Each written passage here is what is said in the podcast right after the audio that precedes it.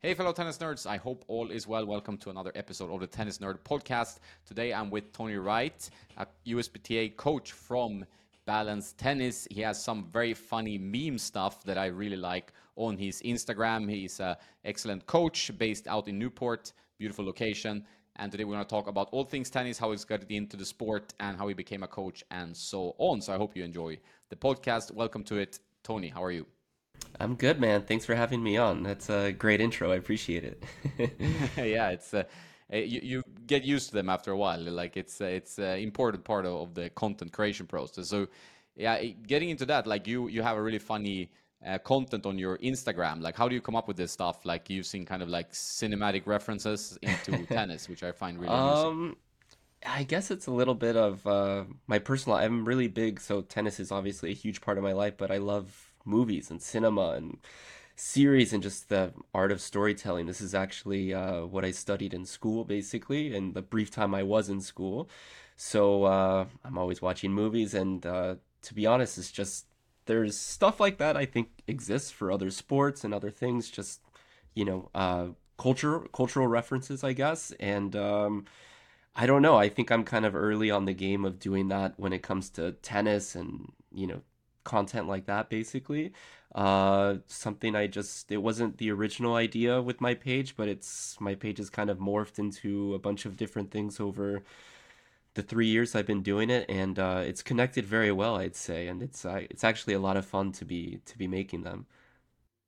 That's nice. Yeah no I, I really really find them amusing and i'm also a big cultural reference guy right? So uh, studied writing uh, like kind of you know fiction writing fiction in general uh, do you have anything you're watching right now that you can recommend? That because I'm not watching a lot of fiction at the moment, you know. Oh my god. Okay. Well, I just finished watching. I'm late to it because I've seen. So a lot of what I'll do is I'll be going on reels and I'll just look at movie clips and stuff like that. And uh, The Boys. Have you seen that yet?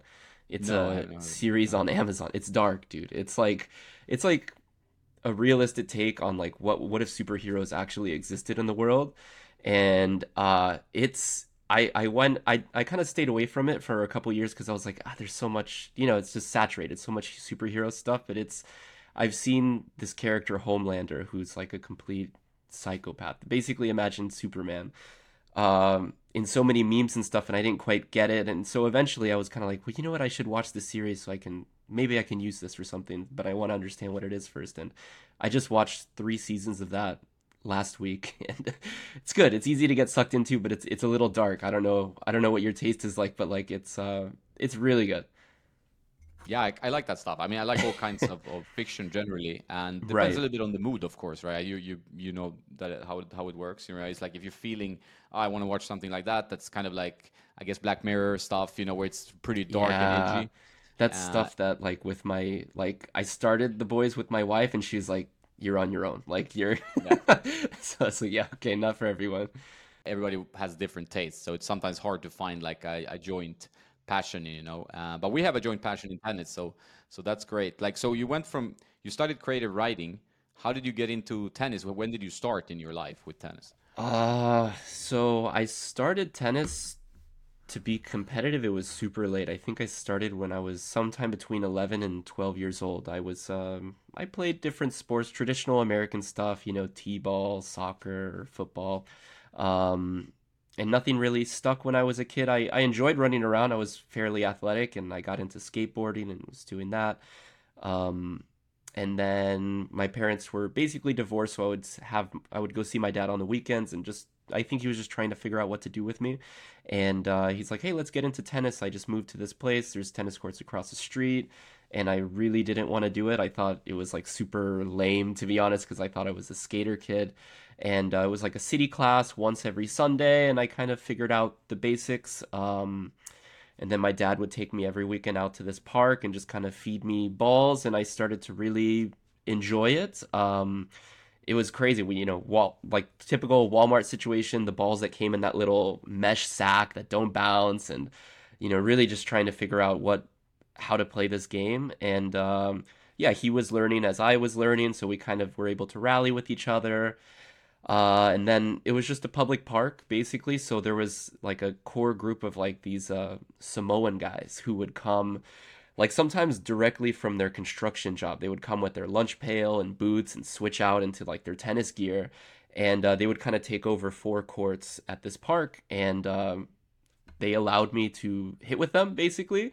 And little by little, I kind of picked up the sport like that, and it was uh, it was actually a lot of fun. They were like huge, scary dudes, you know, a bunch of tattoos. Um, but they were so nice and so joyful on the tennis court, and were really it was really nice of them to include me in their group and uh, so basically from that i had like a solid group of people to hit with um, pretty much five days a week uh, whenever i could get to the park and um, i took one or two lessons i was a part of junior team tennis which wasn't super competitive um, I did have I I thought I was you know getting really good. Basically, I saw a coach. I was serving in the classic like Western forehand grip basically until he was like, "Hey man, you you can't play like this. Like you're this is your ceiling. It's as good as you're gonna get." And it kind of ruined my life uh, for like six months until I figured out how to properly do it. Um, played high school tennis. Nobody in my family had ever played, so they thought, "Hey, if you make a varsity team, great, you're a good player." And obviously did that. Won my league. All of all of that stuff. Uh, didn't really want, know what I wanted to do education wise. So I went to junior college, and um, that's where I started studying. You know, I fell into film and you know storytelling stuff like that. Basically, played on the junior college team. I met for the first time South American players, European players, and that's when I was like, oh shit, I'm actually not not that good.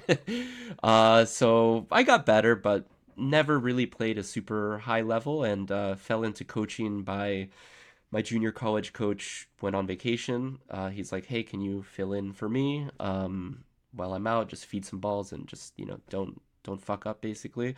So uh, luckily, I didn't, and that kind of got me an in at one tennis club. Uh, so when summer camps came around, they're like, "Hey, you know, you're you're capable. We'll have you in." And I kind of started like that, basically, kind of working my way up, working for different. You know, it went from high performance academy to just summer camps to now I'm mainly teaching just adults. Um, I was folding towels at the front desk of a tennis club trying to get in before. I've kind of done a lot to try to get uh, kind of to where I am now, and uh, somehow I did it. I don't know how, and now I've got this Instagram that kind of feeds into that. So it's it's been quite a ride actually. Yeah, and it's it's a great um, great that you're doing doing different content on Instagram because there's there's so much coaching content, and I do talk to a lot of online coaches, uh, all great coaches, but it's like it, it can be a bit saturated. So it's nice to have a bit different take on on. I mean, you can still do a different take on tennis, for example, and, and still find maybe also other angles of the coaching, uh, depending on who you coach. For example, do you coach like a lot of rec players, like different ages, or is it kids, or what's what's your common day? Kind of? Yeah, a normal day is you. I do have a few uh, juniors that I think can be pretty good, um, but mainly it's like my day to day is like recreational adults. It it used to be like I said, I you know full day, like those academies where basically room and board is provided, homeschooling, all of that. Um, but now it's and actually I I kind of find that I enjoy teaching adult beginners a lot more. Um, because I can actually see a difference. I have these groups. It's called uh, Tennis 101. It's like a program I run at my club. It's like a four week session, and it's so great to be able to see like from week one a, pro- a progression to week four of like, hey, we're we're rallying, we're hitting with topspin, and I can really see sort of a difference that I've made. Um, so day to day, it's usually like in the mornings. Uh, like I said, no lessons this morning. It's a holiday here. Um, like moms basically i have a group called the tennis moms actually so i'm kind of like helping them come come along like i started this is like my third sort of group of beginners my third iteration of it i've had other two that went from complete beginners to now they're playing in leagues and competing doing tournaments which is really cool to see um, but yeah like i said i, I kind of have everything across the board and now i'm i'm luckily in a position to where I'm basically working for myself, so I can kind of pick and choose what lessons I take. Because uh, I've had a lot of situations where I'm I'm working for someone else, and they just say, "Hey, here's here's a lesson you have to do," and and those can be really long hours, basically. Yeah, I think the tough part for a coach is when you have these, and I have several friends that. I mean, one recently quit, like when they're doing like eight, nine, ten hour days, and it's just lesson after lesson after lesson. And obviously, you're not going to be able to give your all to a student or feel good about it and also your body is gonna even if you're just feeding balls for most of the part it, it's gonna your body's gonna feel that like standing on that like concrete or hard court for so many hours so i think that makes a lot of sense that you can give more quality instead of quantity you know? yeah and i can see a, a noticeable difference because another thing with sometimes coaching like kids especially if it's like recreational juniors sometimes they don't want to be there it's the situation where the parent is like you know either really trying to force them into it or is like, hey, here's just something to do after school. And uh, those are tough. those are really, really tough. And I've, like I said, I've, I've done that for years. I used to work like up until like when I started taking my social media page a little bit more seriously, I was doing what I'm doing now on top of working for a junior program in the afternoon, which is great because it's it's good hours. It's basically I I show up. I don't have to hustle for lessons. It's, you know, the group is there. I just have to teach it and do a good job.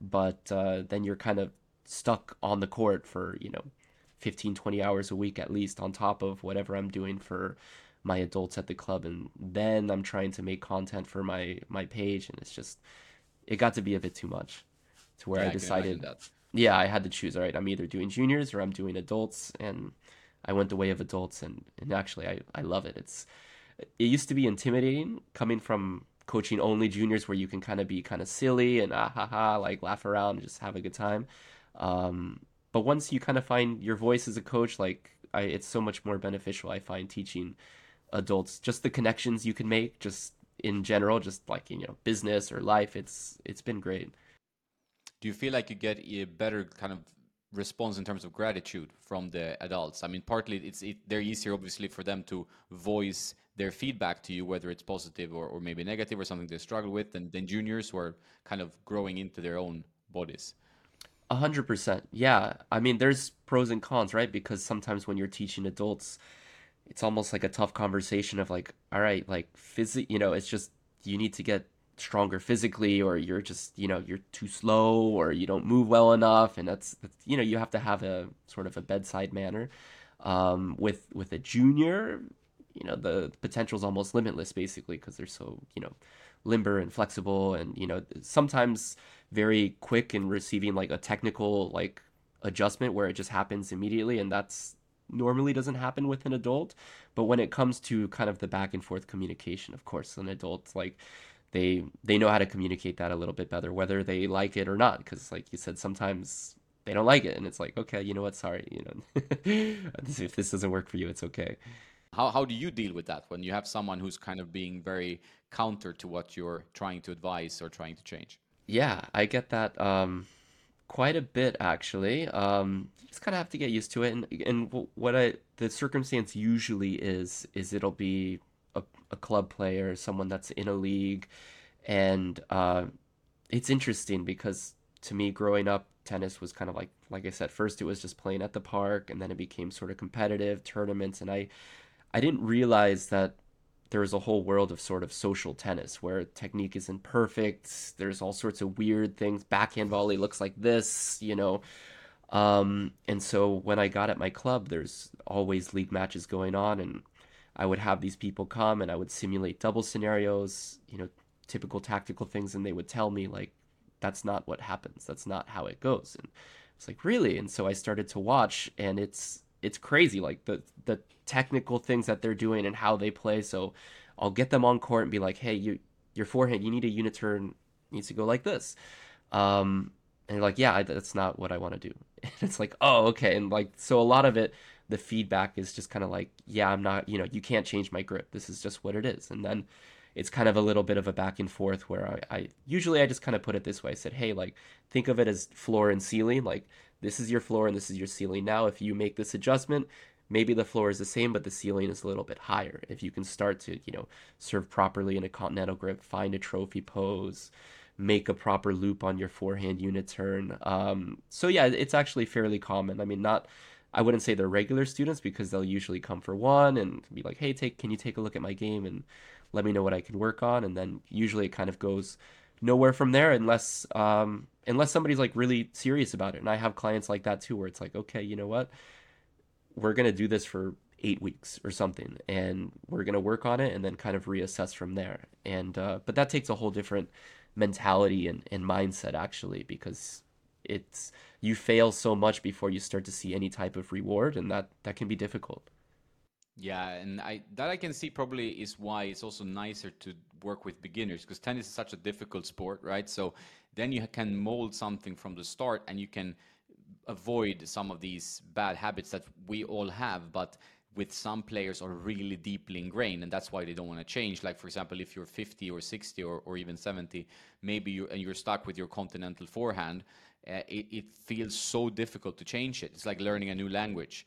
Uh, while maybe it's not as bad in reality but it feels that way and then you kind of your whole like group of muscle will, will start you know refusing to do anything and and then your head says no. So i i can understand why beginners is a little bit better in that sense right? love it. Yeah. Yeah because a lot of these players are they have weekly matches in leagues and they don't want to try the new you know the new forehand because oh man i don't want to lose. And it's uh it's kind of difficult. Like like i get it. Like you said i get a lot of like hey you know no thank you or that's not going to work for me. And i kind of you know it's not personal. It's like hey i'm just trying to help you and that's that's okay. If you don't you know if, if you're not open to it it's fine. You know you're not to be rude but it's like you're not going to improve like this but maybe you're not going to get any worse. So if you're comfortable with that then that's okay.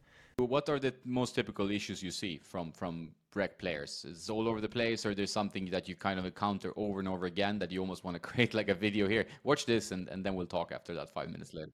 I really should. And kind of how you mentioned, there's the the market is so saturated with you know tennis coaches on court doing like you know with the big X, don't do this, and like that's stuff that I never really see myself doing, but I I do kind of want to make a video just internally for some members and be like, hey, these are sort of like the foundational things that I think we all need. Um, a lot of it is the the forehand where it just drops. It just goes straight down. There's no arc. It's a ton of that into like a sort of continental eastern type of grip where they're just kind of muscling it. That um, is huge, and then mainly the the serve. It's just the the waiter's tray, palm up, and we're just kind of pushing it. And I mean, it, it's really interesting because I I see all sorts of crazy things that somehow it's not supposed to work, but it, it kind of works, and they find people find these wild ways to make decent shots actually, but it's just like it seems so difficult to repeat it again and again and like it's just inefficient. But i would say the main main things is service waiter's tray and then just lack of a proper unit turn and different grips and stuff like that. Yeah i can imagine that. And and do you see any kind of common injuries like that? Like the, is tennis elbow pretty frequent still or is it like you don't seeing that you're not seeing that so much? Um there's tennis elbow and also i think at my club it's um it's kind of an older crowd, so you see a lot of knee braces and stuff like that, and like the the arm sleeves. If that does anything, I don't know. Um, and actually, this is pertinent to you. Like I see a lot of people using, in my opinion, like the wrong rackets. I see so many RF 97s, and it's like I wouldn't even use that. I'm like I don't even consider myself good enough to use that. That's like insane. Like how what what is a 3-5 player doing with an RF 97? And that's that's also a very common thing where it's like, hey, I, I think that's kind of holding you back a little bit.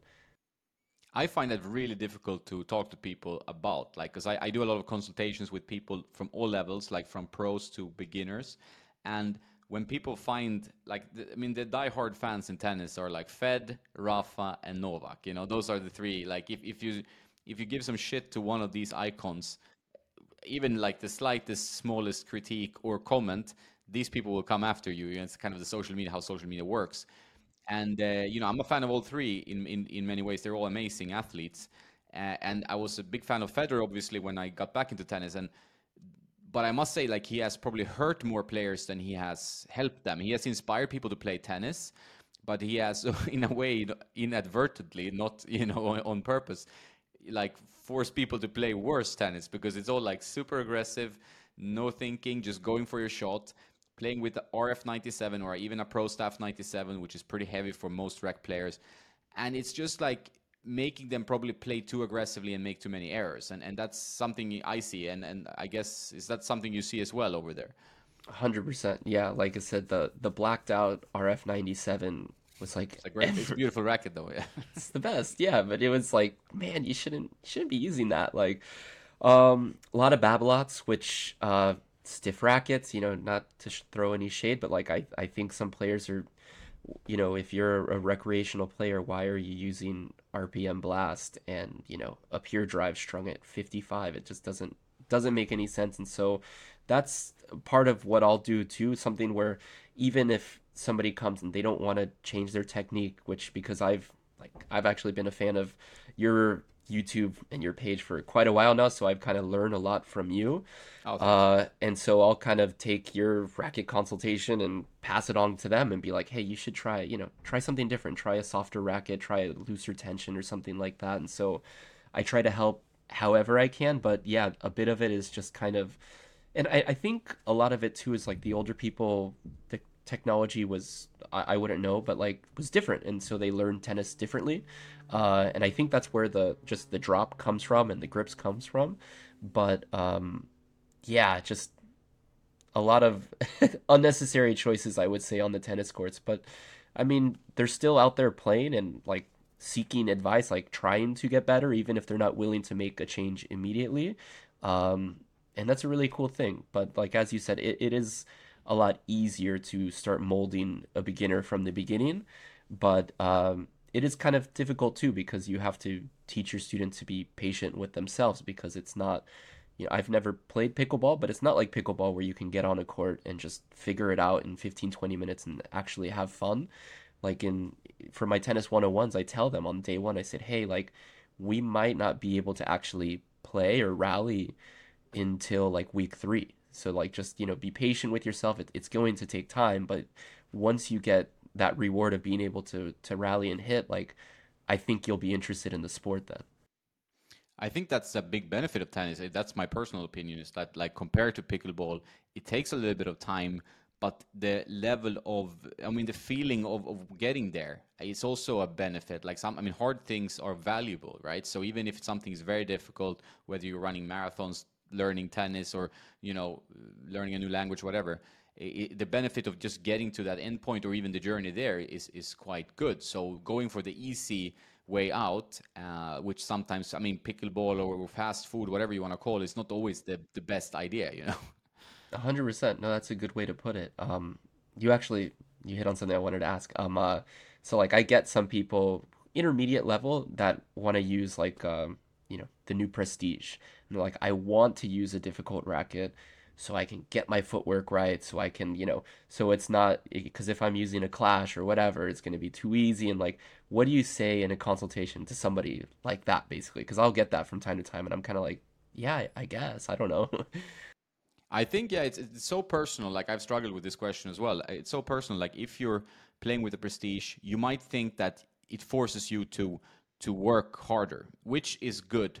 Ideally, you should work as hard with the Clash and just make sure you prepare the racket earlier because I think the problem people have in general is that they don't, you know, they're not prepared with the racket, so they they will hit too flat, you know, and the ball will fly out. So they feel like they lack control, but it's really that they're they're not preparing properly, right? That's generally it because topspin comes from the racket preparation and being there on time. And we, you know, we all do this from time to time, but it, it's one of the most common things I see is that they're late, so the racket is then blamed for the lack of control when it really it could actually help them so much if they just learn to just add that little bit extra of topspin you know? Um, if you i think sometimes that the the low powered prestige even if it feels great might lead to worse habits because they're going to keep hitting the ball flat because now they have control also on these flat cannon shots or whatever but it's not going to be a long-term solution. I feel like it's it's better in technically, although it's a difficult question, to just learn, try to focus more on like how can I control the power of this racket? How do where do I go from there? Like or the you know the launch angle being a little bit higher. How, how can I control that? I think they're they're going to see quicker improvements and be better players from doing that. On the other hand, the other answer is that whatever makes you happy and feels good. Because I understand some people, like I played this tournament uh, this week, right? And I played a guy in the semifinals. It was an open tournament, so there were some good players. It's a mixed uh, level. Uh, and there was a coach from the Netherlands, and he loves old prestiges. He had like PT57A, which is like the, you know, goat racket, you know, whatever. And he played it with a multi-filament string, like head rip control.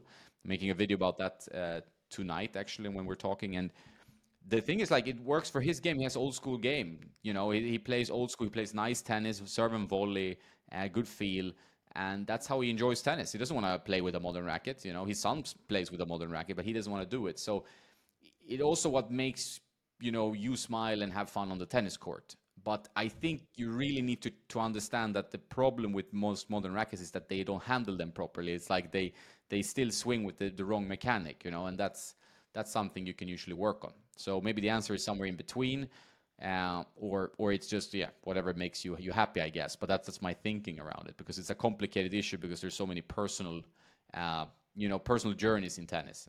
Right, right. No, that's that's good. You made the set the semis of an open. That you're playing good, man.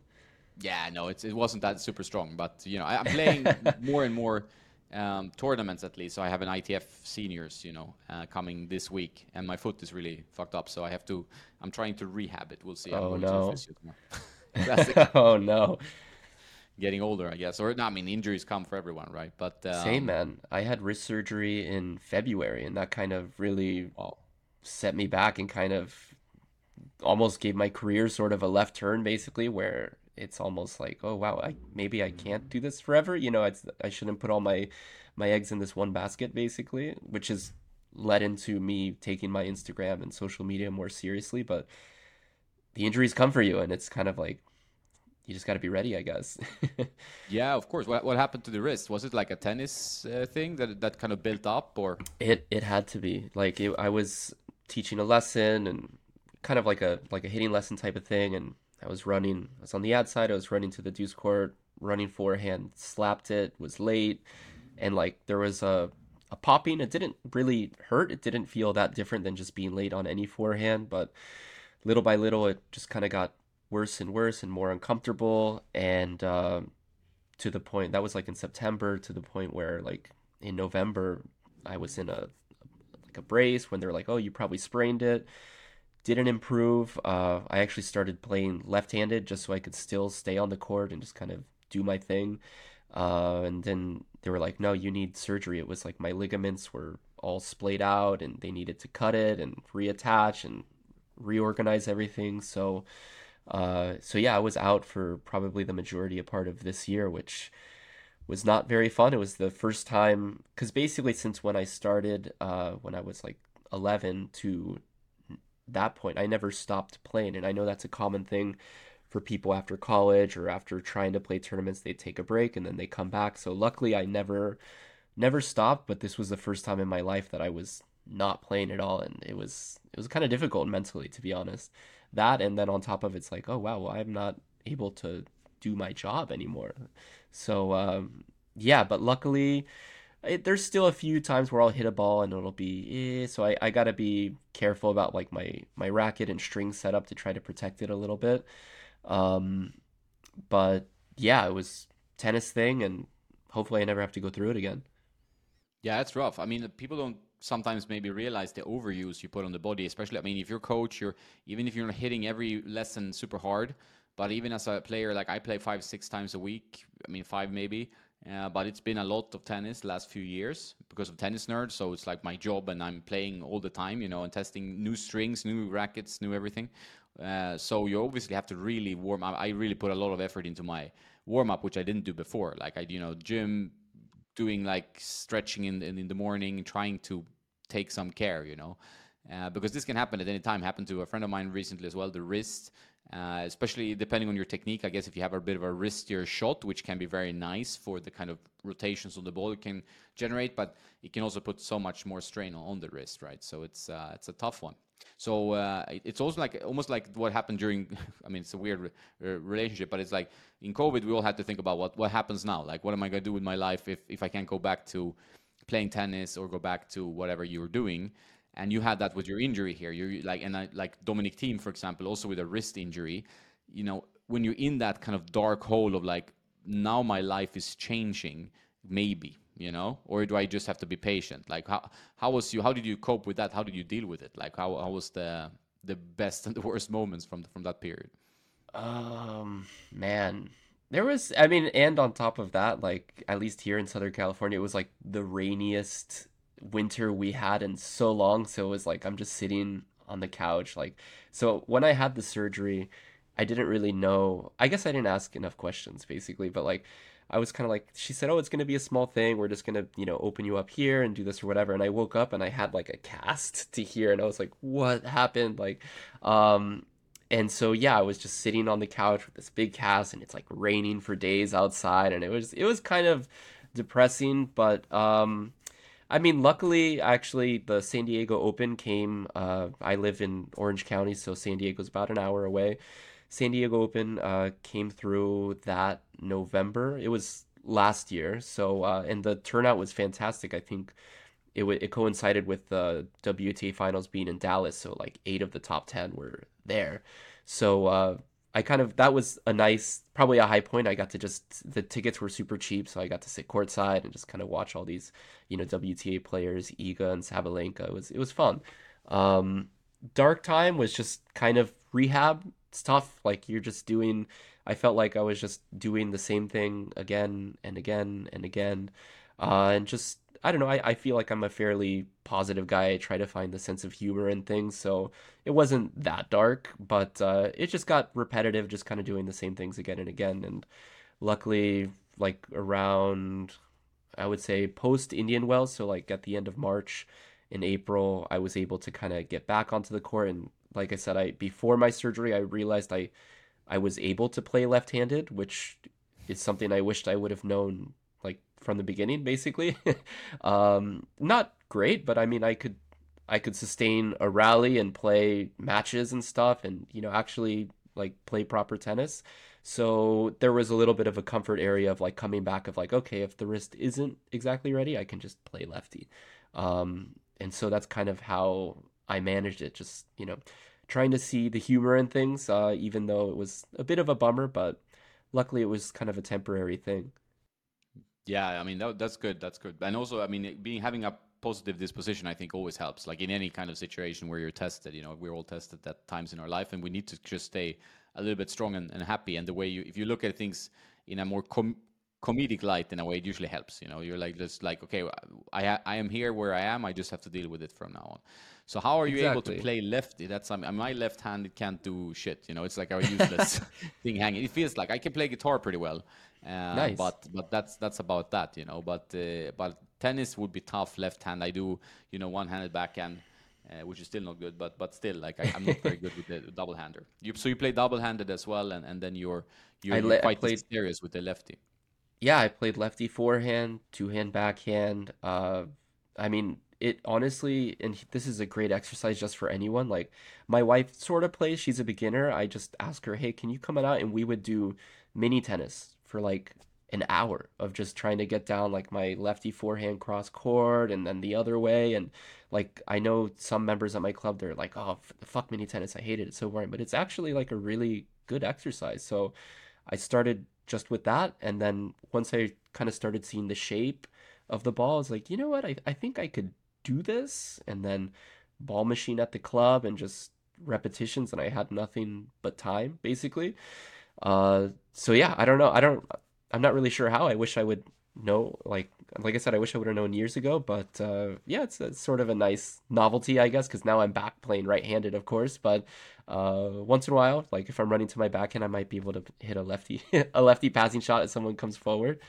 But uh, but yeah, that that timeout helped because it kind of just opened my mind. Because before I was so I guess comfortable of saying like, okay, well, I'm a tennis coach, you know, because it's something that I've I've worked for and I wanted to be for so many years, and I finally became like a club pro working for myself, um, and that was it's an amazing, it's a blessing really that I get to basically play tennis for a living. That's sort of a win for me, you know, in, just in life. But uh, once that was kind of like the possibility of that, maybe hey, you can't do this anymore. Um, it opened my mind to where like, okay, now I have to start looking at staying in the tennis industry, but maybe finding different avenues and different things to do. And luckily, I have this platform of Balanced Tennis that has kind of opened some doors for me. And that's kind of, I'm still coaching, but I'm also still kind of navigating, seeing what other opportunities and things that might be able to come my way. So when you um, studied back in school, I, I, thought about this for a while now, but I wanted to ask. But um, so you were in the creative mindset, the creative? You know, maybe you wanted to be uh, like a writer, or what was your kind of goal when you were in school? I wasn't sure. I just wanted, I was fascinated at like storytelling basically because ever since I was uh so when I was a kid, like I would watch probably movies that I shouldn't have been watching, but these fantastic movies, you know, Goodfellas and A Clockwork Orange, and these like really wild movies that are like they really made you, for example, like A Clockwork Orange. It's like, have you seen it? Yeah, of course, man. Okay, so it's like this is a terrible person, but like why am I like kind of rooting for him in a way? Like and that's like a really interesting thing that like kind of caught my mind like when I was younger and trying to understand how did how did the writer and director make me feel this way basically. So uh I just wanted to learn everything that I could basically about filmmaking. So at, at the junior college where I was at, it had like a great program to where I learned how to edit and you know we went through Joseph Campbell's like books and just learning the you know character arcs and stuff like that. And there wasn't really a, a particular goal in a sense of like oh I, I want to do this. It was just satisfying a, a curiosity basic of like how how does this work? And uh, luckily I was able to learn what I could. I did have um, an opportunity. I was going to go to NYU and play tennis. Um, that was kind of set up but then you know they weren't going to help me because it's like division three there was no proper scholarship or anything like that and it was expensive and i just didn't go. Basically i ended up staying uh, helping with my my mom's family business and starting to kind of find my way in as a coach. So i never exactly pursued that all the way. I don't know where that could have gone not sure but it was more of a satisfying a curiosity more than anything and uh, in a way i mean back then I guess Facebook existed and it, like Instagram wasn't what it is, but now when I'm kind of making the stuff that I'm making, it, it helps so much to be familiar with editing and timing and tempo and so it, it kind of became very useful, but it's not it's not at all how I thought I would be using these skills that I learned. Well, that's funny how life works, right? Because I, I studied uh, journalism in, in Washington D.C. I, I worked there as a, as a journalist, like as an intern for in the White House, and I was like not figuring out exactly. Uh, it was a cool experience, like not figuring out exactly how this would, you know, be in my life, or I, if I would stay like that forever. And now I do my own editing of the videos and stuff with Tennis Nerd and stuff. And then you can use. I mean, I was only editing audio because it was like talk radio news. So we were doing like mainly audio bits and stuff, and that was like MP3. So this was ages ago, right? Uh, and then you learn editing software, even if it was audio, and then I could use that for music because I, I, music is my hobby, or and also now with because Final Cut and stuff is much easier when you know like how timelines work and how this type like and with clips. And I'm still not not even close to good at it, but at least you have the basics to start with, right? so right, and getting better, dude. I would say like from watching your your old stuff to now, it's like you got better. Like it's it's awesome. It's part of the process, right? Like, and it's yeah, I'm not thanks. saying it was bad before, but you were figuring it out, right? Just same as me, basically. Yeah, you can go like there's interesting routes to go. Like, I mean, some people they if they have the money to do it, like you can go and hire one. I kind of like learning it. So even though it's painful for me and also for my viewers or listeners or whatever, I, I prefer just going through the process of, of improving it and instead of getting someone, can you help me do this? Because then I'm not learning it. So I'm not now I feel like at least I know know the basics of it. I'm not, not going to be like Carl Tennis or someone like that, but at least you know a little bit. Yeah, exactly. He's very good. Uh, how to tell the the story, you know. So uh, and, and, what you know to include and not to include, and be pretty harsh. Like what in in journalism school, I there was one thing that that was really strong. It's like this kill your darlings. Like be able to. We had this old textbook maybe you did in, in your university as well like with like uh, strunk i think there was strunk and someone else it's just a very yeah audio strunk and white yeah. yeah yeah yeah yeah everybody had to do that you know it's like kill your darlings be super strict with every single word and uh, i'm a talker so i'm not always strict with with words as people can tell me but when I write, I try to keep it a little bit more, you know, uh, to the minimum if I can. And and I do edit away a lot in my videos, which people maybe not know because it's a bit blubby blubby, but still, I do edit it a lot. No, for sure. No, and, and I think part of that process is, you know, I'm sure there's a lot of people like me that have been following along for a while where you can see the improvement. People like especially me like i root for that i'm like hey like you're when you started inviting people on like the show it's like hey that's that's cool that's a great idea like um, uh, so yeah, kind of the, the audience kind of in a way grows with you. So uh, same way, I like. I mean, this. So after I started getting credentials and stuff for tournaments, I started like I was like I need a website. So I I don't know anything about how to do that, but like I'm figuring it out basically. I mean, nothing too technical, drag and drop type of stuff, but just like same thing basically. It's like, you know what? I cuz I had friends like just hire someone to do it and it's like no, I don't think so. I I mean, I could, but I want to I want to be able to at least take my shot at it and then if it sucks, okay, then maybe I'll get some help.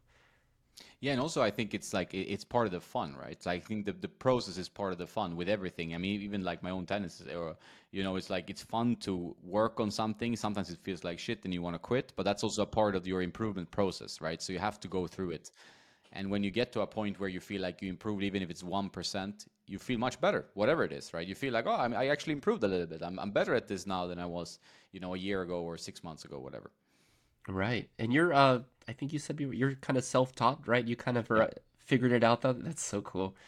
YouTube self-taught or like just watching matches and just getting out and tinkering and figuring it out like I, I did like I did uh, do tennis in uh, when I was like six to eight or something, very very young, and then I quit for many years. I played chess, um, and I started playing in like in my twenties, you know. So it was like a kind of that, and then I started getting into. I took actually some lessons then, but then then it's been right like a process of just learning to play properly. But like the tennis obsession helps because I was a little bit tennis obsessed when I was younger. I don't know why I fell away. Sometimes you just don't have time, or you know you're doing other shit. T- I, I was guitar and, and chess was kind of my things that took my time, you know. So uh, and running, I was a, a big runner. That's why I ruined my knees for tennis a little bit. But uh, but now I'm feeling good, and uh, and I'm trying to improve a little bit every all the time, you know, with the tennis and stuff. But but you know, obviously, I think for people, uh, this is something I talk about. Maybe you've noticed that as well with your students, is that if you get into something late, obviously there's a big journey that has to happen, especially something as technical as tennis, even guitar. Like I have friends who are ex pros who, who started guitar very late, and then it's a hassle, obviously, to learn something late, you know. So it's a big benefit to start when you're a kid. But on the other hand, the love for the thing you're doing is probably stronger because you have more appreciation when you're older. So you feel like, oh, I love this so much. I love doing it. Doesn't matter if you're a beginner or intermediate, whatever. And I feel like that's the way sometimes with tennis. If people have played it since they were kids, maybe they're not as much in love with it, you know, as if they are like older beginners, for example. Right. A hundred percent. And you almost this is something I was talking about with a friend. It's like to learn tennis as an adult, or I guess this applies to any super technical, difficult thing, is like you have to be kind of a sicko in a way because you're gonna you're gonna fail so much and it's gonna Yeah. suck, but like this is kind of cliche, but if you kind of fall in love with the process, it becomes not easy, but it's easier to accept these things and you just kind of flow through it and then and then you fall in love with it. I can I can see actually the other day I was in the pro shop um talking to the the court desk and they're like, "Hey, how was your lesson?" And I'm like, "You know what? Like with this group, they're starting. I sounded like a drug dealer, but it's like they're start. I can see it. They're starting to get addicted. They're like, they're we were actually able to rally and like they're having fun and like, so yeah, you can as as a coach, I can start to notice when players hit that mark of like like that group. I didn't teach them last week, but they were out on a court on their own. And that's so good to see where it's like, hey, and I, I tell students that it's like, hey, I love to facilitate your tennis. Obviously, it helps me make a living, but you have to go out and do this on your own. Like, I can't, you know, I can't be the only person to facilitate your tennis. And so, anyways, you can, you can, as a coach, you can see that process and it's very, very fulfilling.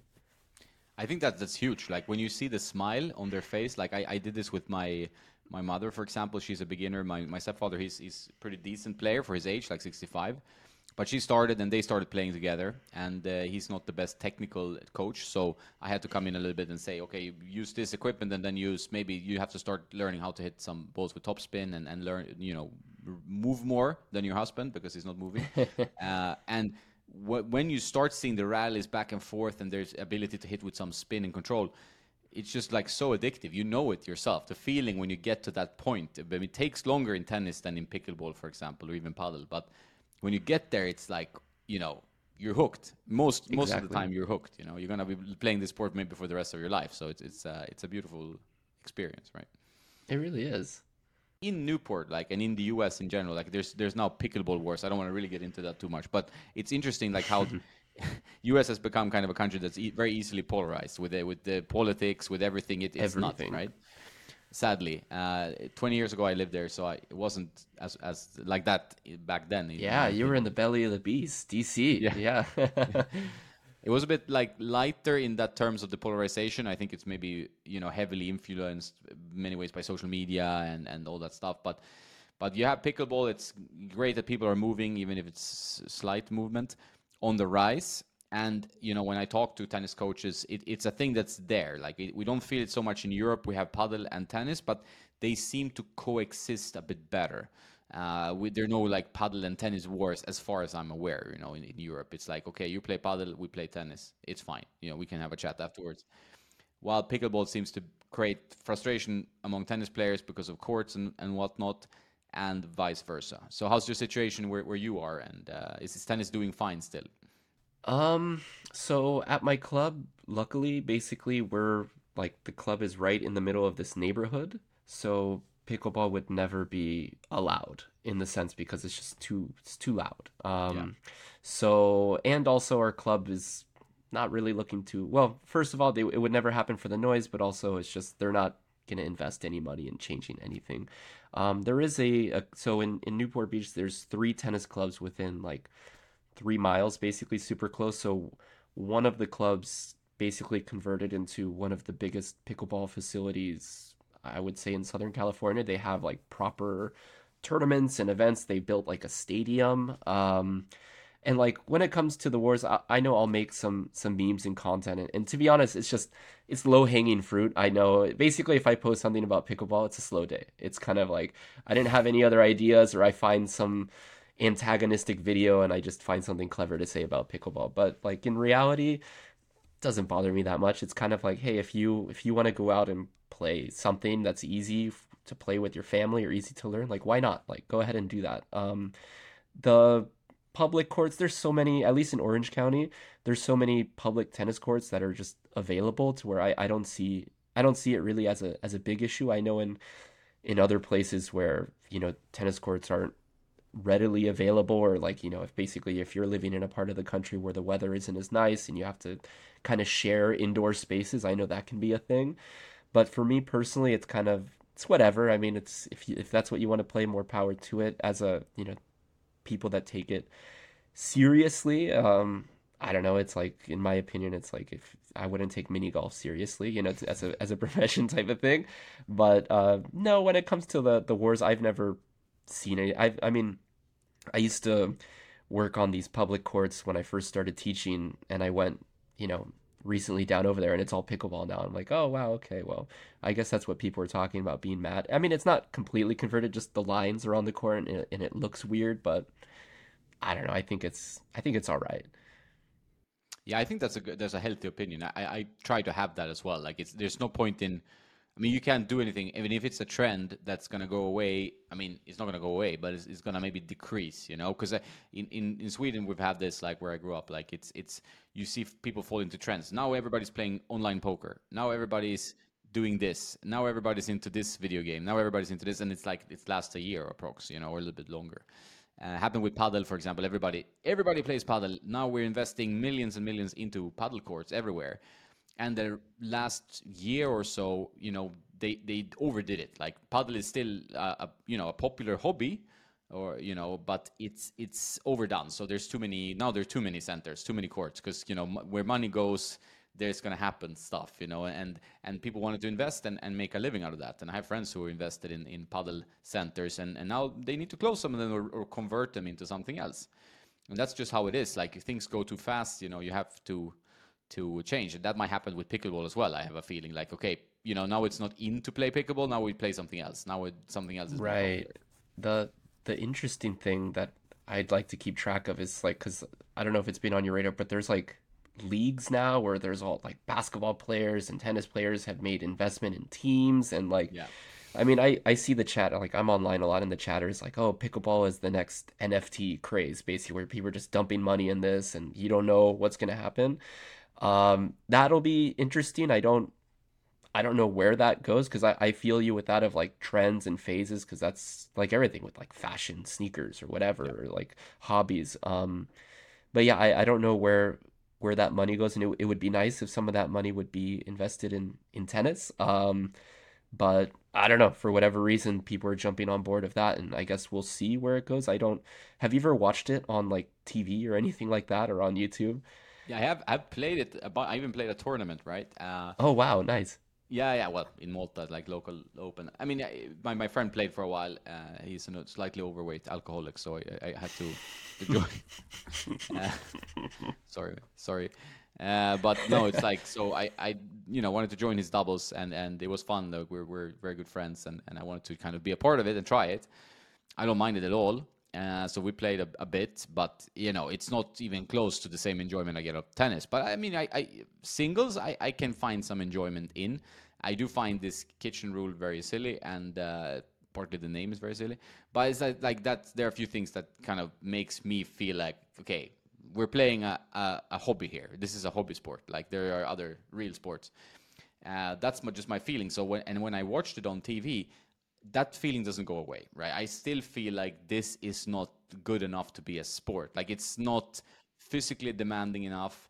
Uh, I'm gonna get some angry pickleballers here, but and it's I mean it's not skill based enough in my opinion uh, to to make it feel like a sport. You know, it, and that's maybe becomes like an easy transition life for guys like Jack Sock or people like you know Sam Querrey who, who then like oh I can be a pickleball star now because I'm not doing well in tennis because tennis is damn difficult to to even make a living from like the, to even play well. Uh, so so then their their transi- transition from that to a pickleball star is pretty fast, you know, and and uh, and it's not very enjoyable for me to watch. I, w- I wouldn't watch it, you know. Uh, That's why, yeah, I, I was like, all right, I'm I'm usually very open-minded about everything, and I got on YouTube and I was like, all right, let's see the the US Open or whatever it is, and I was just kind of like, sorry, sorry, I'm not gonna watch any more of this, but I don't know, we'll see, we'll see where it goes. It is, I mean, when I was in, uh, it was interesting when I was in Guadalajara, uh, they announced Genie Bouchard on a pickleball, whatever, but then she was there playing tennis in Guadalajara, and I I kind of wanted to ask like, so what, you know. Are you gonna do both, or wh- what's happening? But I, I didn't get a chance to ask. I guess like they put money. I mean, she's a name in this terms of like she built a pretty good personal brand when she was doing well in tennis. Uh, she's good looking, uh, and and like that helps, of course. And then now sh- they can obviously use that. And pickleball seems to have a lot of momentum and money, and that's what happens. So they throw money on, on tennis players, and tennis players have a hard time dodging money. You know, it's like they don't and they obviously want to get You want to make So money, yeah. yeah, so that that's I guess what happens. But I, I think as a product, it's not super strong, really, uh, honestly, and that's my opinion. And I know tennis is not maybe in the US doing as well as, as it can or as it has because you know Agassi, Sampras, that whole era was was huge. Now we have Coco Gauff playing really well on the women's side. Guys coming along now, Tommy Paul, uh, Ben Shelton, uh, Taylor Fritz, and so on. Are, are you watching any tennis? Uh, do you have time to to watch some highlights or watch some matches when you're? Yeah, post. So usually I'm I'm watching everything as much as I can so I can stay up to date. I know my recently my posts have been memes or whatever, but I, I like to stay informed just so I know what's going on. But post US Open, I haven't watched. So like I I was on I was at the tournament for San Diego Open. I was at the tournament for Guadalajara Open, uh, and that's pretty much all the tennis that I've watched, just kind of in person. I know that now they're in Asia, and there was some good matches, but the the time difference was a little bit too crazy for me. Like I saw Sinner and Alcaraz, and I was like, oh hell yeah, I'm gonna watch that. And it was like at two in the morning, but I was like, okay, no, I, I need to I need to sleep. So I haven't been watching. But what you said about American tennis, I was listening to um, Gil Gross yesterday, and somebody asked him a question about like what is like what's the best tennis nation? Is it Italy? Is it, you know, the United States? You know, um, and like the stat was something like the US has 10 players in the top 100 or something like basically where the numbers were a lot better than I thought when it comes to kind of like how you said it's not I wouldn't say it's the most popular thing, not even close in the United States when it comes to sports. People love American football or the NBA or even baseball, but it's I mean, I don't I wouldn't say all respect to Taylor Fritz, but I I don't you know, we're lacking the, you know, the one guy where it's like, okay, that's, you know, that's our star. I mean, Ben Shelton maybe even though his ranking is still we don't know what he's going to be, but he has those type of qualities basically where there's personality or even Tiafoe is now in the top 10, but uh yeah, I think the state of American tennis is pretty good when it comes to just the sheer numbers of players that are playing well. Uh, when it comes to the popularity of the sport, like when I went to Indian Wells, it was the busiest I like I'm talking about this last year. It was the busiest I'd ever seen it, basically in the past three four years. Uh, a little bit of that might be the COVID rules and the restrictions, but I think a big help was um, the Netflix doc because there was like so much support for the players that were on that series. Like for example, I know Ons Jabeur was popular before, but like just people screaming, losing their mind in you know in in the main stadium, just oh my god, Ons Jabeur, or even just the fangirls following around Matteo Berrettini, which is I mean he's always had that, but it was it was different I would say after the Netflix series. Uh, so there was good showing for that. The U.S. Open was really great. I was there for the fan week and the first couple of days of the tournament, and it was as expensive as it was, which was ridiculous. It was packed. Um, I think they set a couple of records this year for attendance, so that was good uh, compared to San Diego Open, which I like that tournament. It's a very small venue. It's basically like at a tennis club. The turnout was so-so, but I guess that's kind of to be expected to not be like a marquee event, even though it was a 500. Um, but I would say it's it's in a decent place. I don't think it's like in a terrible place.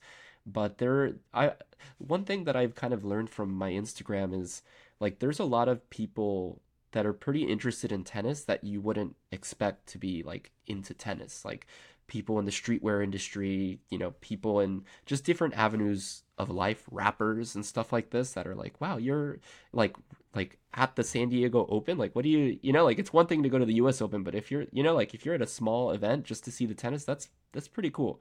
Um so it's in a decent spot, I would say. It could be better, and I don't know. I mean, there's some answers I would say to help build, you know, more of an audience here that I think other sports in the US do a little bit better because it's like so difficult to figure out. I get so many messages about like, "Hey, how do I how do I watch this match?" And it's like, "Yeah, um, if it's on center, you need tennis TV. If it's on an outside court, tennis channel's fine. It, it's I, I don't know how how you watch. Is it is it easier in Europe? Uh, like, does one subscription get you covered? No, I think it's still a bit tricky, but it's easier, I think, because I've heard from my American friends and followers, like it's it's um you know t- that tennis channel even like they show like a lot of pickleball now, and then it seems like the coverage is is quite spotty. You know, you don't know am I going to be able to watch this match? I see some frustration in the comments, you know, about like I couldn't watch this match I, I live of like tennis TV and uh, Eurosport player. Like Eurosport in the Euro in the European region is, is pretty good. They cover like even this year they, they usually cover the slams and now they also got Wimbledon, which they didn't used to have the, the license for. So so for, for us it's it's pretty decent. I have the you know the slams are more most important for me. That's the what what I watch unless I go live because I, I really like watching live tennis. That's that's the best. You know, obviously everything live is the best, but it really is huge in tennis because you see the pace of the ball better and and the closer you get to the players, the more exciting it is because it, it's compl- you understand the movement and if, if you're a player, you get so much more out of it. Uh, while watching on TV, sometimes it looks slower. It's like bird's eye view. The product is not packaged in my opinion, the way it could be. It could be improved in so many ways to make it more engaging for the casual viewer. You know, for a tennis fan might be fine, but we have to also look outside the tennis fans. Yeah, there's a lot of just very casual, and that's something that since because for a while my my page was kind of just I would say average, milling around you know between a thousand to whatever five thousand, but since I've kind of gotten bigger, like I've realized like a lot of my followers are very very casual. Uh, so you you know it's kind of opened my mind a little bit of like oh okay something that's pretty obvious is maybe not so not so obvious like like you said in live tennis you can actually see the net clearance the arc of the ball the amount of spin and that sadly doesn't translate the same on TV because it's that lifted view and uh yeah because I have this discussion a lot of times in my lessons like oh I, I, I want to hit like you know Jannik Sinner is just laser, and it's like, yeah, but there's actually like a lot of spin. there's there's a ton of it is fairly flat, but there's a lot of spin there. There's plenty of net clearance. So um, yeah, I agree. It could be packaged differently, and, and it is kind of a nightmare to be able to try to follow things. I know a lot of people have like sort of waging a war on the tennis channel because there was uh oh there was a really bad one where um was it Cincinnati where Carlos played Novak in the final and it was that great best of three match that went like three and a half hours. Yeah, I think um, Cincinnati. Yeah, So, anyways, um, I don't know how. I think I was watching on Tennis TV, but uh, I don't. I unsubscribe from Tennis Channel because it's just not good in my opinion. Uh, so, anyways, um, apparently the match cut out, like because the you know the airtime hit its limit, and so like people didn't get to see like the last three games plus I think the tiebreak end of that match, and that was just like that's insane. Like how how does something like that happen? So I don't know. Like I uh, so I talk some shit on Instagram, like not a, not too much, but like you know a little bit of that, and I kind of you know like anti tennis channel, and then once I so I, I was able to get credentialed for some events and kind of get to see how they do their thing, and I was like, okay, you know what, it, it's they're they're good people, they're working hard clearly, but I think um, there's things to improve for sure. Yeah, from a what do you think from a like a storytelling point of view? If we get back to kind of breakpoint, do you think that that was a a good vehicle for people that are new to tennis, but also for people who are like you and me, like into tennis? Yeah, I I don't think it was for people like us for sure. Like, because a lot of it that they could have done better is just kind of, you know, you don't have to explain what 15 love, 30 love is, but just like the way they would edit points and try to make like I remember I can't remember the match, but it, they edited it in a way where it was like, oh my god, it's it's a break point, but it was like yeah, the player was down two sets at Roland Garros. Like this wasn't a tense, high leverage situation. It's not so, not for us, but for example, I think my wife, at least for me, is a good kind of viewpoint. She's casual, and she really liked it. She didn't know about Ons Jabeur, and she didn't know about you know, um, Paula Badosa and the mental health thing, and Maria Sakkari and her coach. So for something like that, I I think it it was pretty good for casual people just to get them to get them in. There even I mean I would say for me there was some high marks. Like I was really interested in the the Nick Kyrgios Wimbledon thing with uh, Stefanos because that was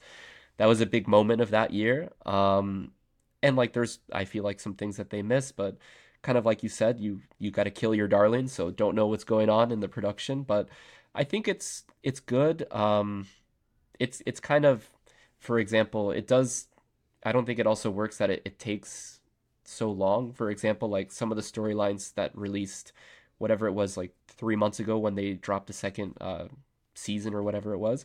It's kind of like, yeah, for example, someone like Paula Badosa, it's like, you know what, when it comes to this year, she's been kind of not even playing, like not even, you know, healthy enough to play. So it's, it is kind of weird to feature that or someone like Berrettini, because when that, like, when they aired it, he was, you know, in the second week of slams pretty commonly and was top 10 player. And now just more injuries. Um, and he's kind of not really in the mix. I would love to see him back in it, but um, I think it, it works, but also it, it could be better. How?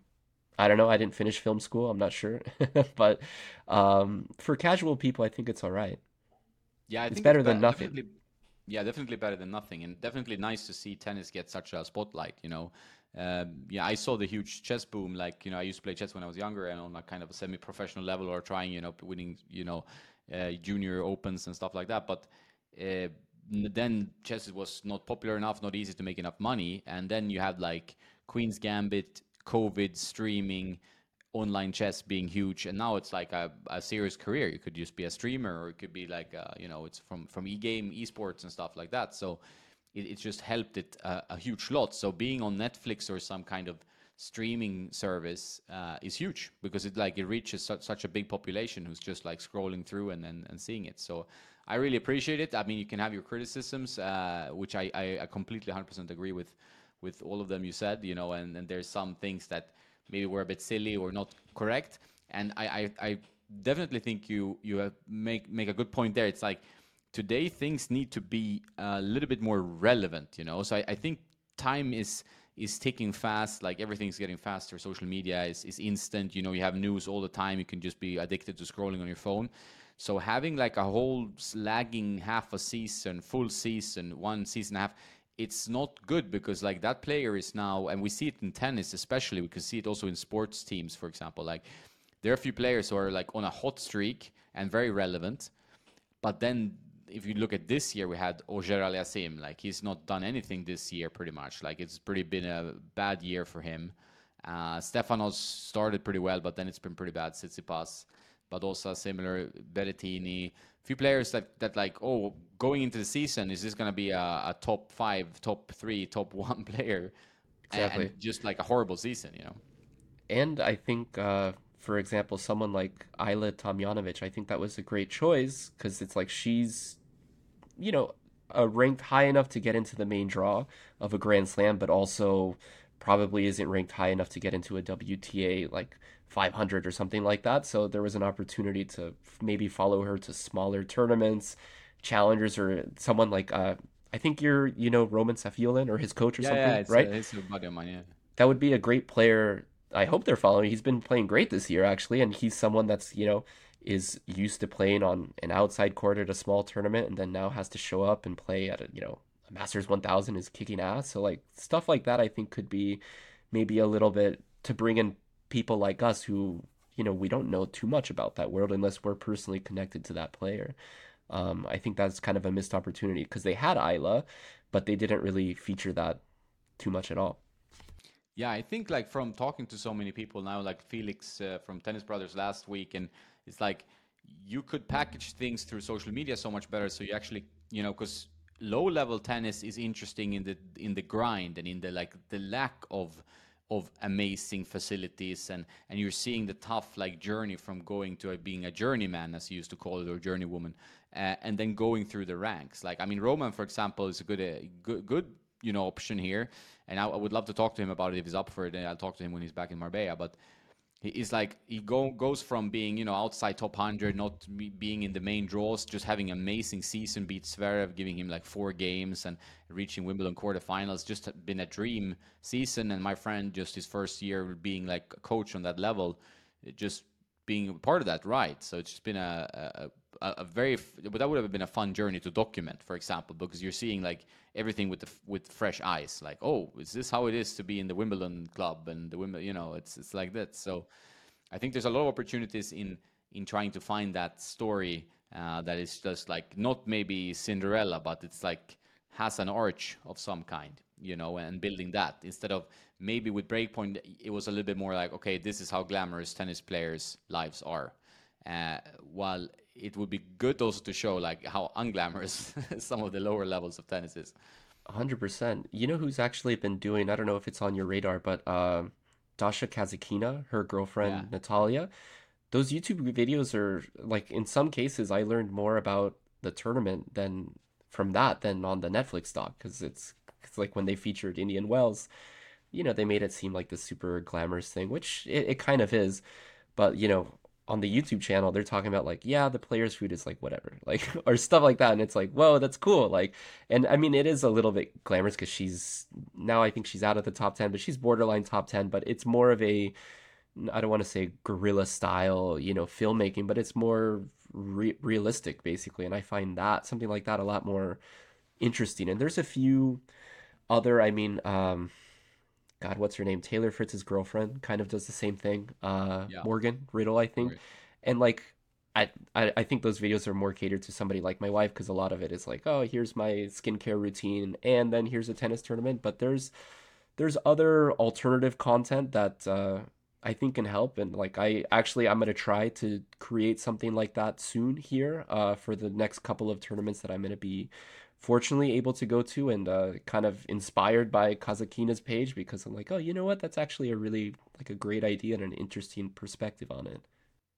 Yeah, I like that. Like I like that it's it's raw. You know, I always like that. That was kind of the part of the whole tennis nerd thing. It's like I like when it's when it's not polished. It's not like CBS 60 minutes or or whatever. You know, when, when it's like it feels very formulaic and and all the questions seem, you know, oh we we, we had to check this before, we did this before, and I'm working in in DC as well, like as a part of like following uh, George W. Bush around in the caravan and stuff. Like everything is, is very like prepared, and and you had to do this, and you had to check like the speech before and, and stuff like that. So uh, when you're part of that big media scene, um, it's not very sexy in my opinion. Like it doesn't feel very authentic or original. You're just stuck in that kind of like loop. And the same with talk talk shows. You know, there's always like, oh, we have to we talk for 30 seconds and then there's a three minute commercial. You're like, okay, this is this is great.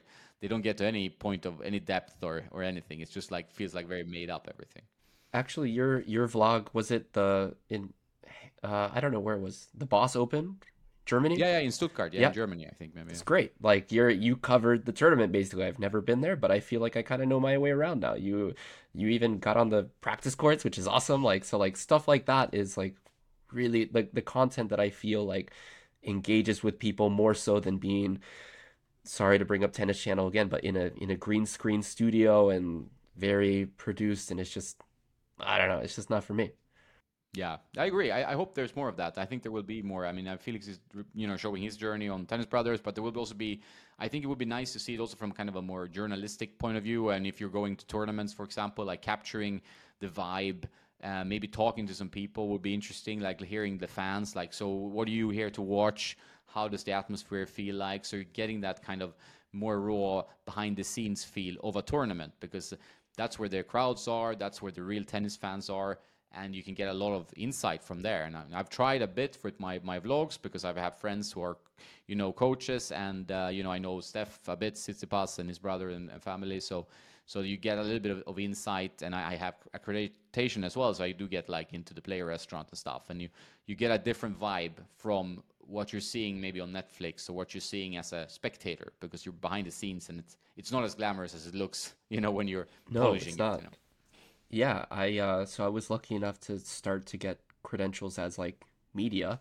Um so like San Diego Open for example, not exactly a glam, you know, like the the press conference room wasn't like what you see on TV where it's like they're up on a stage and it, it was literally just a table and you know, there's Ons and Maria Sakkari and me with my camera and my mic and it's just like so it's you know, it's just how it is. Um I'll be actually I'll be at uh Cancun uh, the WTA finals in a couple of weeks, which is kind of exciting. But yeah, I kind of want to do something like that. I was thinking, it's like, ah, you know what? I should probably talk to some people because on the, you know, the application it said no, no filming of any matches or anything like that. And that's kind of normally what I'll do. I'll find, you know, I'll record just technical things. So it's like, okay, that's not on the table. So I'm gonna have to figure out something else. But uh, it, it is actually to be an interesting event because I'm seeing memes of uh, kind of roasting the event. I don't know, uh, like on Reddit the other day, I saw someone posted they're building it. It looks like on a gra- on a golf course. It's just a grass field, and they're building this stadium. And people are saying it's going to be like Fyre Fest, and uh, I don't, I don't know. We'll see. I'll be there. I don't think so because it's the, it's going to be the same. Uh, I don't want to say production company, but like tennis management company that puts on uh, Guadalajara, which in my opinion was a was a great event. Um, it is interesting that they did choose Cancun, which doesn't have a. They're literally having to build a tennis venue, a courts, and the whole thing, when they could have used basically anywhere else. I mean, I get the. I'm gonna enjoy it. Basically, I'll be you know on the beach and then go do my press stuff. But like it's uh, I don't know. So I'll be boots on the ground covering, and hopefully I'll come up with some some good content of that. You know of that liking of just sort of uh, boots on the ground type of thing and figuring out what's the vibe, who people came to watch, how many people are coming from, you know, not Cancun, uh, you know, internationally, I guess. But we'll see. Yeah, that would be great. I, I'm looking forward to that content. I, I think there's a lot of opportunity there. I think also it, it's good for. I mean, I have a friend who's a tournament director of like five, six tournaments, WTA and ATP, and it's always interesting to get behind the scenes look. I've been to the Laver Cup. I was behind the scenes there. I was with Wilson. That was that was fun. You know, you get to see the players. You you play on the court. We played on the, the practice court there and stuff. Um, but you have a different perspective. Like, oh, oh, you know, if the production like the Laver Cup is amazing, then you go to maybe another tournament and it's very much less amazing. You know, it doesn't even have to be Challenger, it could be ATP, and you go and you're like, okay, this was not uh, maybe how I would have done it. You know, and and this is not where the crowd gets maybe maximum value for money. I've had a few of those experiences as well. So. Uh, and then they're trying something like, you know, hopefully not Fyrefest, but something uh, a little bit new here in Cancun. And Cancun is like a tourist destination where people, you know, drink themselves to death or whatever. And and it, it, we'll, we'll see how how that plays out. And it might be if it's like the same production crew usually it's it's it kind of bodes well for the quality of the event if they've already done things successfully. So I, I would I would love to see your your take on that. The interesting part which you mentioned there was that I think ATP WTA they are getting a little bit.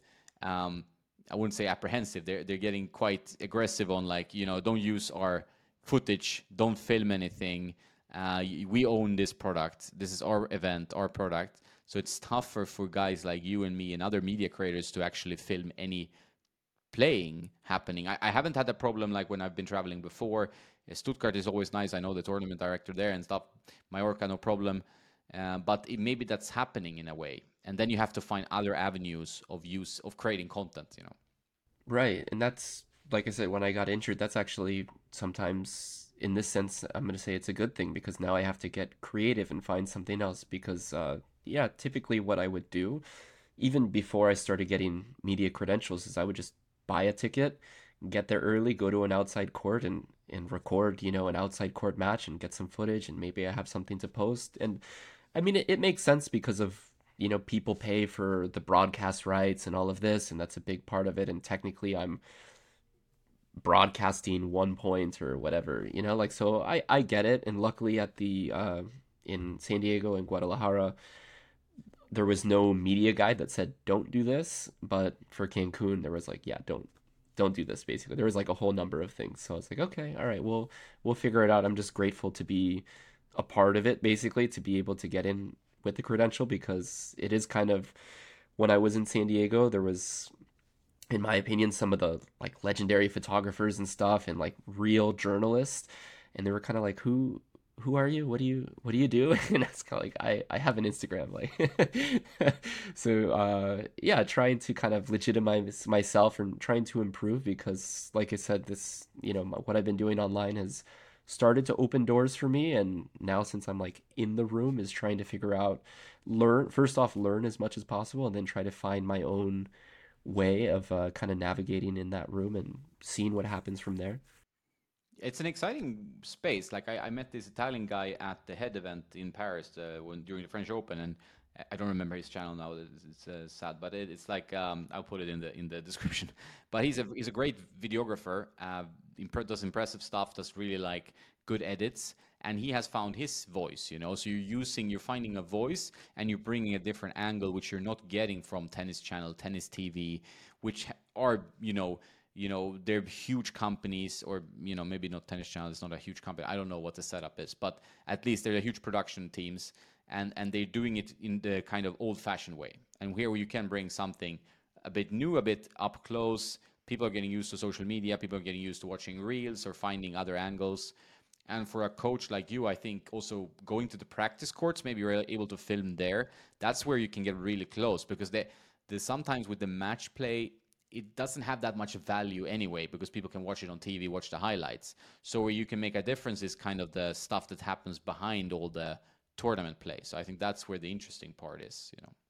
Yeah, one of my uh, best posts from Guadalajara was uh, just Leylah Fernandez picking up tennis balls, you know, filling up her racket like a junior basically, and it's like, hey, like these players do the same thing that you do. Like everyone is accountable. Everything is about the same. Like it's just so yeah, hundred percent. I yeah I met some people in New York, like uh, tennis mentor Ashley. Uh, Ashley, yeah, he's a great, yeah, a great guy. And like It was so cool. I just kind of ran into him at a hotel. I'm like, hey, like, and we kind of knew each other from online, and it's it's cool to finally.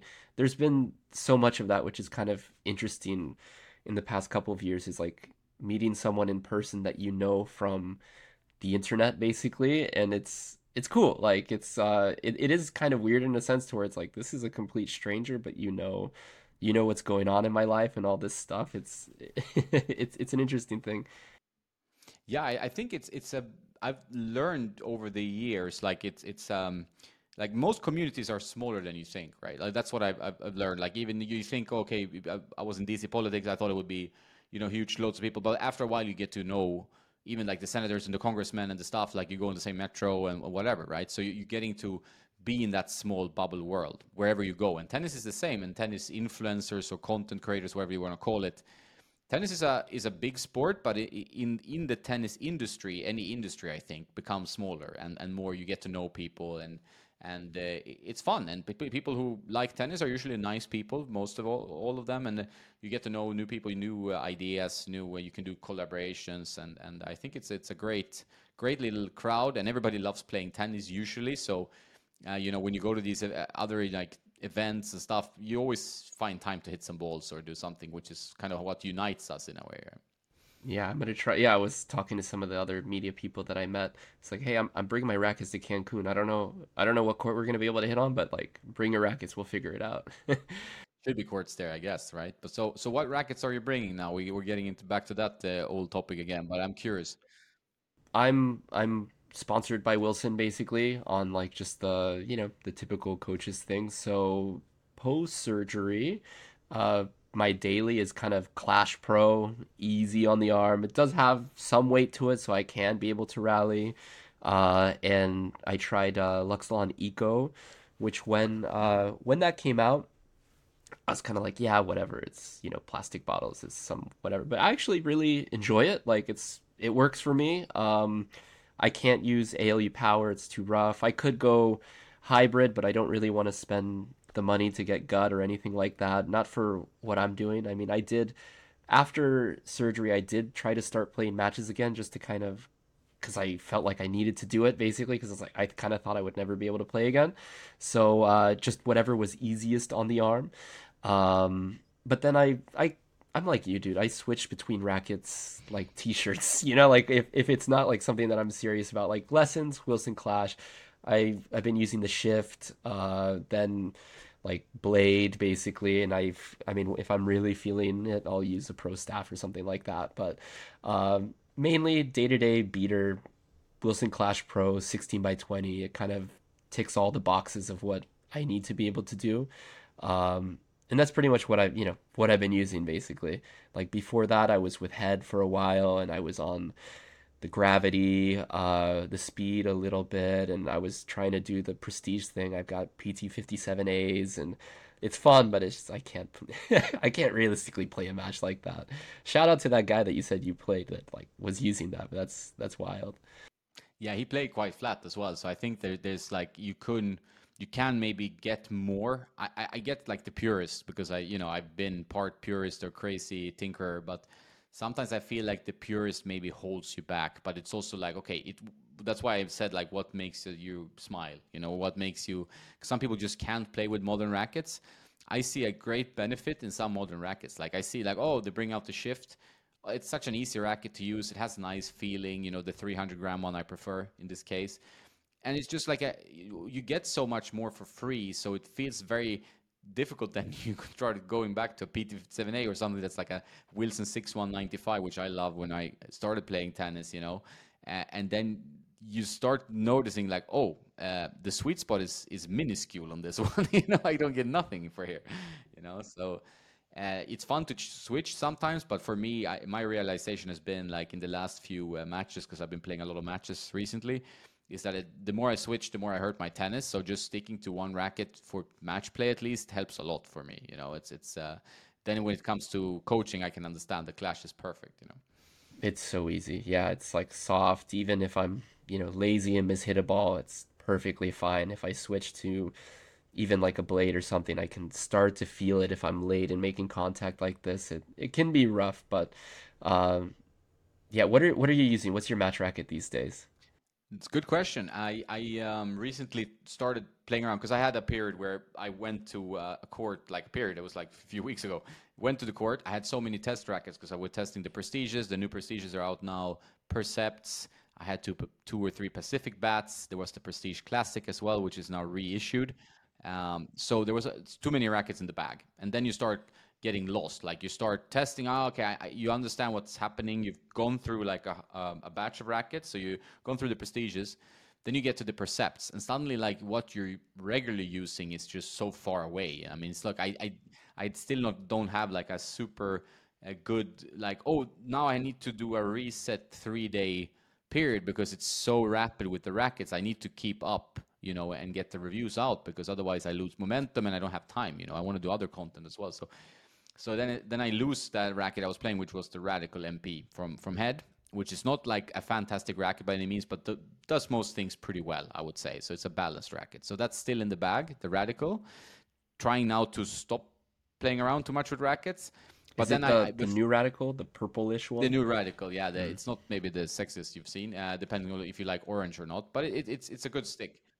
Um, but I. Uh, I now just went to the bag and picked up a Pro Kennex KIQ Plus 5 Pro, which is a very bad name for a tennis racket, because uh, not even I can, can, can, remember it sometimes. But and it's it's actually like very arm friendly. So you reset your arm a bit because since I'm testing so much, and you know this, if you have the whole rainbow of, of Wilson rackets, for example, maybe different grip shapes and sizes, and then you have a new string, you're testing eco power, then you're testing another string, then it's a multi or whatever. So I just said, okay, I want to have an arm friendly, a uh, little bit easier to use option. So it's 100 square inch, which is not usually my comfort zone.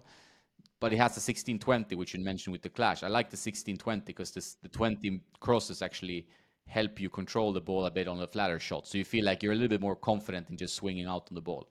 And that, that has worked really well. Like, uh, you know, in the Open, I, I, I, used it four matches, won three, lost the semis, but I couldn't work with run with my foot, so I still played pretty okay. So, so far, so good. We'll see if next tournament, which starts on Wednesday, if I'm still with that. But yeah, most likely. the radical Dang, is, yeah. is coming in the bag, you know. Yeah, of course. You got to take care of that foot, man. Yeah, I'm rolling like... on it now while we're talking, so it's okay. Good. Dang. Yeah, I uh, I haven't played like a proper tournament. Oof, in so long, and and there's like some interesting things happening in Southern California. There was like a a ladder that you didn't have to be a part of any tennis club. It was like just an Instagram thing basically, where you get set up. Um, you know, you it's like an app. You pick a guy and then you have like two weeks to sort it out. You report the score and you either move up and move down. And uh, like LA is a little bit out of my way, but also I was kind of uh, coming out of surgery and I didn't want to be out at the club getting beat playing bad tennis that's kind of not good for business if word starts getting around like so i was like all right i'll go to la and uh god it's like the mentality like match mentality is so different than because i i able to hit balls every day and I hit a good ball, but like getting into like, oh man, it's 30, 40, I'm already down a break. Like, what have I, you know, it's, it, it's crazy. It's in more power to you if you're just like consistently doing it because that's the way you need to do it. Cause if you're kind of, I, I found if I'm like kind of hopping into competitive situations and out, like I'm not improving basically. No, it's, it's a nightmare. And I think also you mentioned a very, very good point. Like if you're like, you're a good player, but if you're like just jumping into tournaments, you're gonna feel like fish out of water, and you're gonna have some tough losses maybe, or just bad scores which you wouldn't normally have, and then it, you know, probably won't happen. But people will be like, oh, you know, you're not play, you're not a good player. You're you're a, you just you're a coach, so you're supposed to have a little bit of like aura around being a coach because coaches are generally good players. And even for me, it can be like that. Like, okay, do you want to post this this shit match because people won't listen to my advice? You know. Uh, I feel very confident about my tennis advice or my gear advice. I'm trying to be very, very balanced. Uh, comes from the journalistic background, I think. But obviously, I, am not, uh, you know, a fantastic player. I'm just trying to improve in my own like measurement, right? But, but like for me, it was also like this. So I took, I played loads of matches a period because, and then there's summer, so there's no tournaments here in Spain uh, or anywhere else. I guess like it's pretty dead during summer because too hot. Why maybe. is that? It's it's strange. Like the tournament periods here, and I, it was the same thing when I lived in Malta. Was it's like starts you know a few weeks ago, like September or October. Then it starts like you know ITF Masters tournaments. We have a few opens. Uh, there was an open during the summer, which was the last tournament I played, and before that I hadn't played in months. So I was like, like you said, first match you play, you're like, uh, what is this? What, what am I, I, I? The first set I lost to a guy I don't think I should lose a set to. And I was like, how do I even do this? I think I lost the sets like 6 3 or something. I was like, uh, what is this sport? And then I managed to, you know, and I was playing with three different rackets or whatever. I'm like, what, what is my racket? I don't even know. And then you get into it and you start, okay, I have to fight. I have to not give away points. And after like a few matches, you start seeing your own behavior a little bit better. Uh, but then I had a few months off, no tournaments. Played like two matches maybe uh, two weeks ago or something and I was playing horrible, like really, like wow, like you know, eight rackets in the bag, different ones, and playing horrible. And then this week I decided, okay, man, I have to get back. I just bring two different rackets. That's the max I can bring to the court, and then I, I I'll just stick to that. And then I now I'm I'm feeling the ball again. I'm playing pretty okay. So for next week's matches, unless yeah, unless my foot is going to be bad, I'm I'm feeling pretty good. But it, it, that's it's match play, and I tell people that all the time that I talk to in consultations or just club players that you talk to. And I'm sure like for your students as well, if you have a student that's like, oh, I'm becoming better and better at playing tennis, and then you put them in a match situation and they're like, "What on earth happened? I can't breathe." One of my opponents, like first round, he was like, "Oh, I'm not breathing well." Like he, he's a decent player, you know. And I'm like, "Did you play a tournament in a long time?" No, no, I haven't. You know, I'm like, "This is why. That's you're struggling because you you're you're so nervous that the whole system just shuts down on you, you know, and then you can't play tennis. It's like how it is. It's it's it's sad but that's that's nerves and that's that's kind of i mean that's what makes tennis so rewarding too is like it's one thing just to be able to hit the ball properly but to compete and to really put your throw yourself in the fire whether you're ready or not or healthy or not it's it's a crazy thing um uh, and yeah i'm i should probably find so it's funny we're the opposite here i would say there's more tournaments during the summer during any time. So actually, just at my club this weekend, there was a tournament, I was just kind of out there watching, watching the matches basically, and uh, God, just so many, you know, people melting down and stuff. And it's like, man, I know that's kind of why I make some of those memes too. Is a lot of the stuff where it's like, whatever, it's it's self-deprecating. Like I'll get inspiration from like getting some dude the other day, my buddy Jermaine, he hit like four drop shots on me in in one game. And I was like, what the hell? Like, and so anyway, it, it produced a meme out of it because it's like, this is a real life situation. This is a real thing. Like, um, anyways, yeah, it's, uh, it's a wild thing. I, I do want to ha- ask a, a question about clothing because you're switching rackets and stuff. What, what is your go-to to wear during a match? Brand wise, or maybe just what are you shoe wise even? That's a good question. Uh, yeah, so I have a friend of mine that that lives here and that I got to know a few year, like maybe a year ago, maybe two years ago, uh, Irakli, and he runs a brand called Nordic Dots, which is like pre-washed, kind of environmentally focused uh, tennis clothing. I mean, they do padel and, and some golf soon, maybe as well. I don't know. Uh, but it's really great quality, you know. And uh, so he gives me clothes, I wear it. You know, there's no financial really benefit for me technically, but I love the clothes, so I, um, I wear them most of the time. But I can obviously wear Adidas or Nike or whatever, if that's what's in my wardrobe. You know, I used to buy all the clothes myself, but these clothes are, are so good because they last the washes, and I feel like uh, they feel really good from the straight of you know out of the box. You know, so uh, the pre-washing really helps. I feel, although it's maybe more for environmental friendly reasons. So I wear those uh, for for my my tennis apparel, uh, and then I choose. I, I test shoes all the time. So that's a problem also with maybe that's why I'm rolling my Your foot. foot, right dude. Yeah. yeah. So you feel that, but so what I I've uh, I went to um, and I can recommend people listening to this like I I was feeling my knee a bit on and off. I have a left knee problem, but it, it's not there. If I play mainly on clay, it's not something I, I feel a lot. You know, these days when I played in Malta on really heavy cement courts, I used to have more problems. So, uh, but still, I was feeling okay bit of niggles here and there. So I went to um, a friend of mine, a podiatrist, and she recommended me to get like custom insoles to get really like because I was putting eight kilos, like 16 pounds, I guess, on my left side. So it's like when I'm playing tennis, I'm putting like so much more pressure on my left side, you know, because you're always tilting a bit when you're playing tennis and uh, and it's just like the way maybe my foot, foot feet are shaped or and stuff like that. So I was like, wow, uh, I'm putting that much more pressure. Then no wonder my knees hurting, right? So I got some insoles to really balance out my feet, so they're not maybe so, um, you know, they're more balanced, like more flat. Like it's better to be a flat foot in tennis than having this uh, concave, you know, style of feet, the arches, so extreme arch, which I kind of have. So now I've been feeling no problems with the knee. Uh, so with the shoes I've been using now, this, I've been using the same shoes due to that. It's the Asics Gel Resolution 9 for clay. And then for, for hard courts, I have Babolat Pro Pulse Fury 3. And those are really dampened shoes. I, I focus not on speed or lightness or whatever. I, I try to focus on how can my knees stay as happy as, as possible, right? So the dampening and the comfort and the stability is, is the key for me, not the speed or, or you know like that. The aesthetics, yeah, yeah, yeah, of course. My aesthetics, I don't really even with tennis rackets, like I, the ProKennex is the is really ugly. It's called Top Banana on forums and stuff. Like it's it's it's not a nice looking racket. Historic ProKennex. Right. Uh, I would if I would keep playing with it, I would black it out or something, you know, because it's not very nice.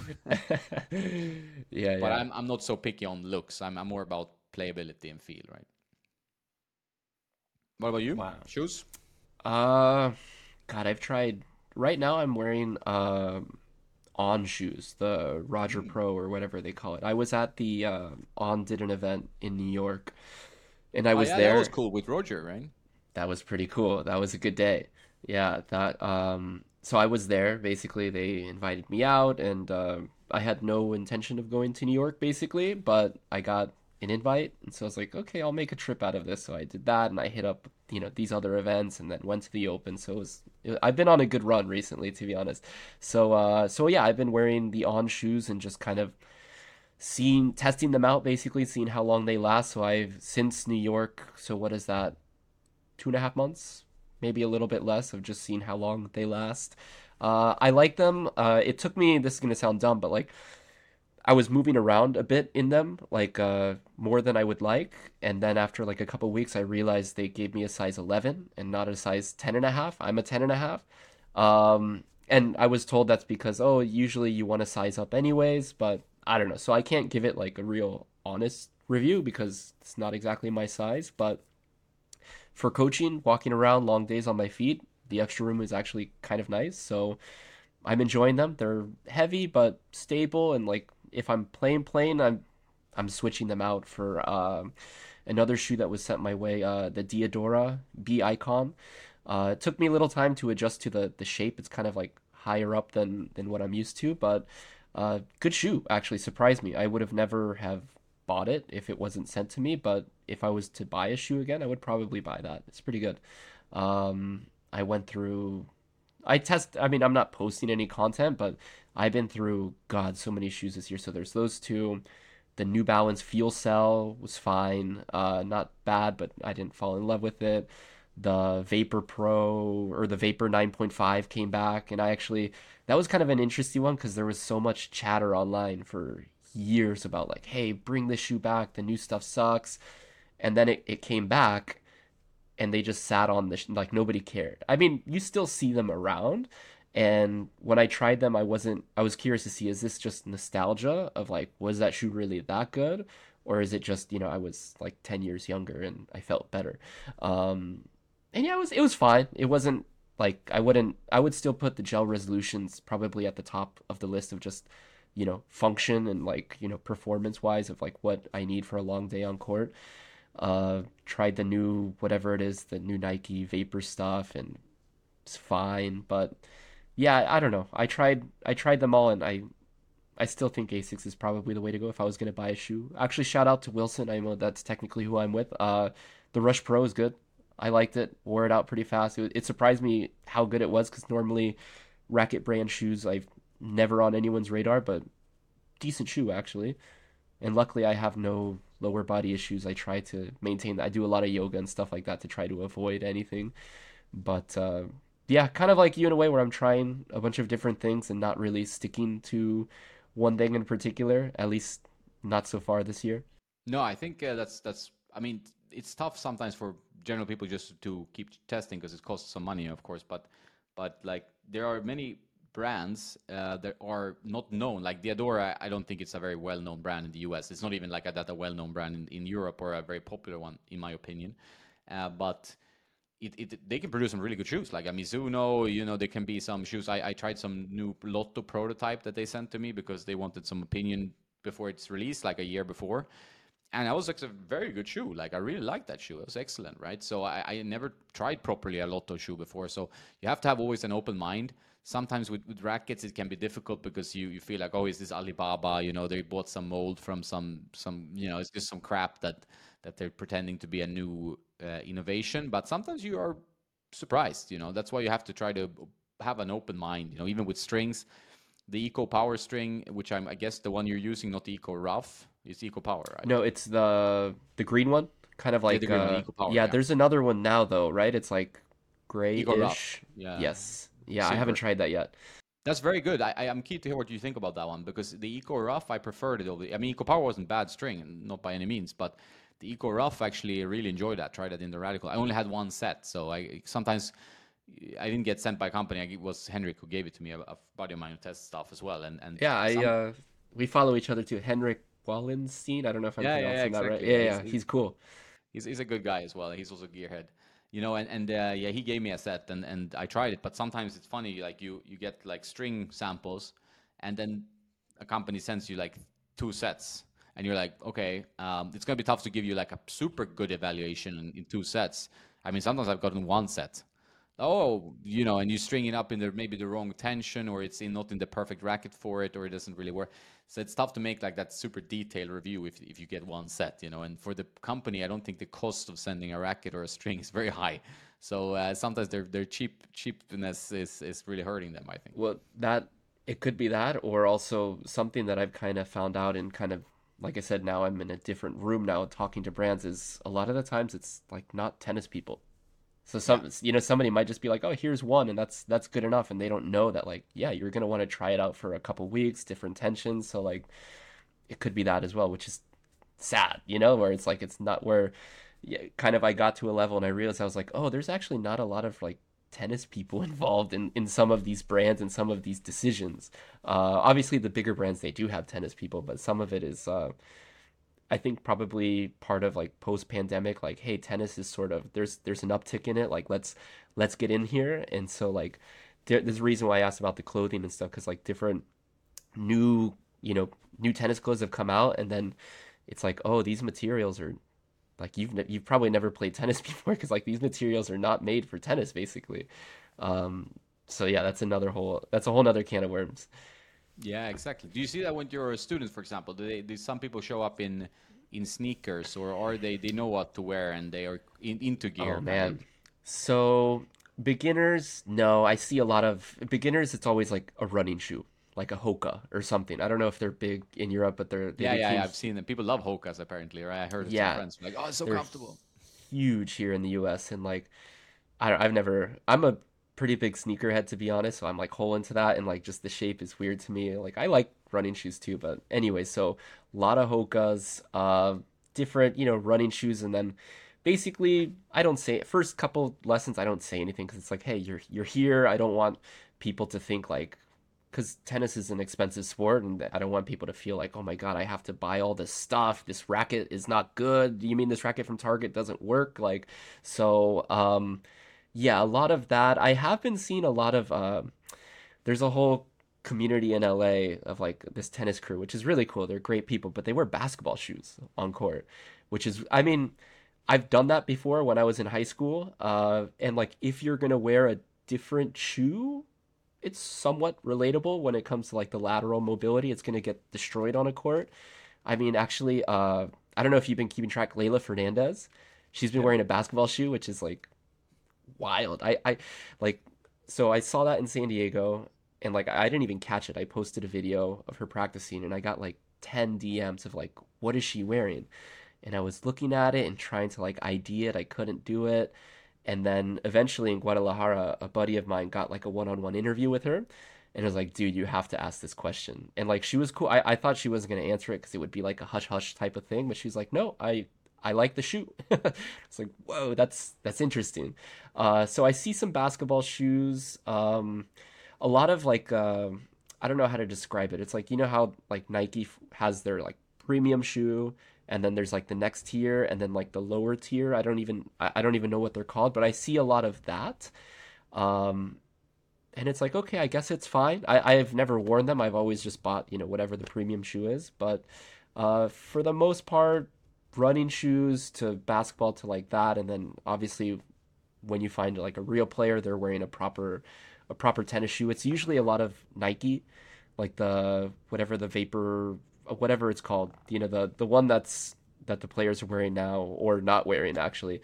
Um, which Vapor Eleven maybe.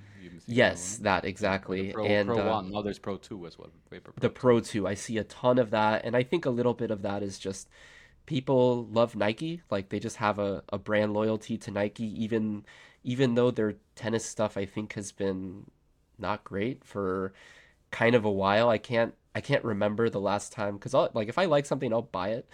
I can't remember the last time I bought actually bought something from Nike Court. I mean, their uh, their Instagram doesn't exist anymore. They like when Tiafoe. I don't know if you remember his his outfit for Australian Open with all the colors and like yeah. people were tagging Nike Court. You know, the fuck is this? Blah blah blah. And then their Instagram is gone away, like, and it's still gone, uh, which is crazy because they have like a great stable of players, even though a bunch left. I mean, think Carlos, Frances, Sinner, like, but um, anyways, people usually will just wear Nike. I don't see a lot of Adidas around. When the Barricade came out again, there was a lot of that, but then I think people just uh, people just kind of switched to Asics and stuff like that.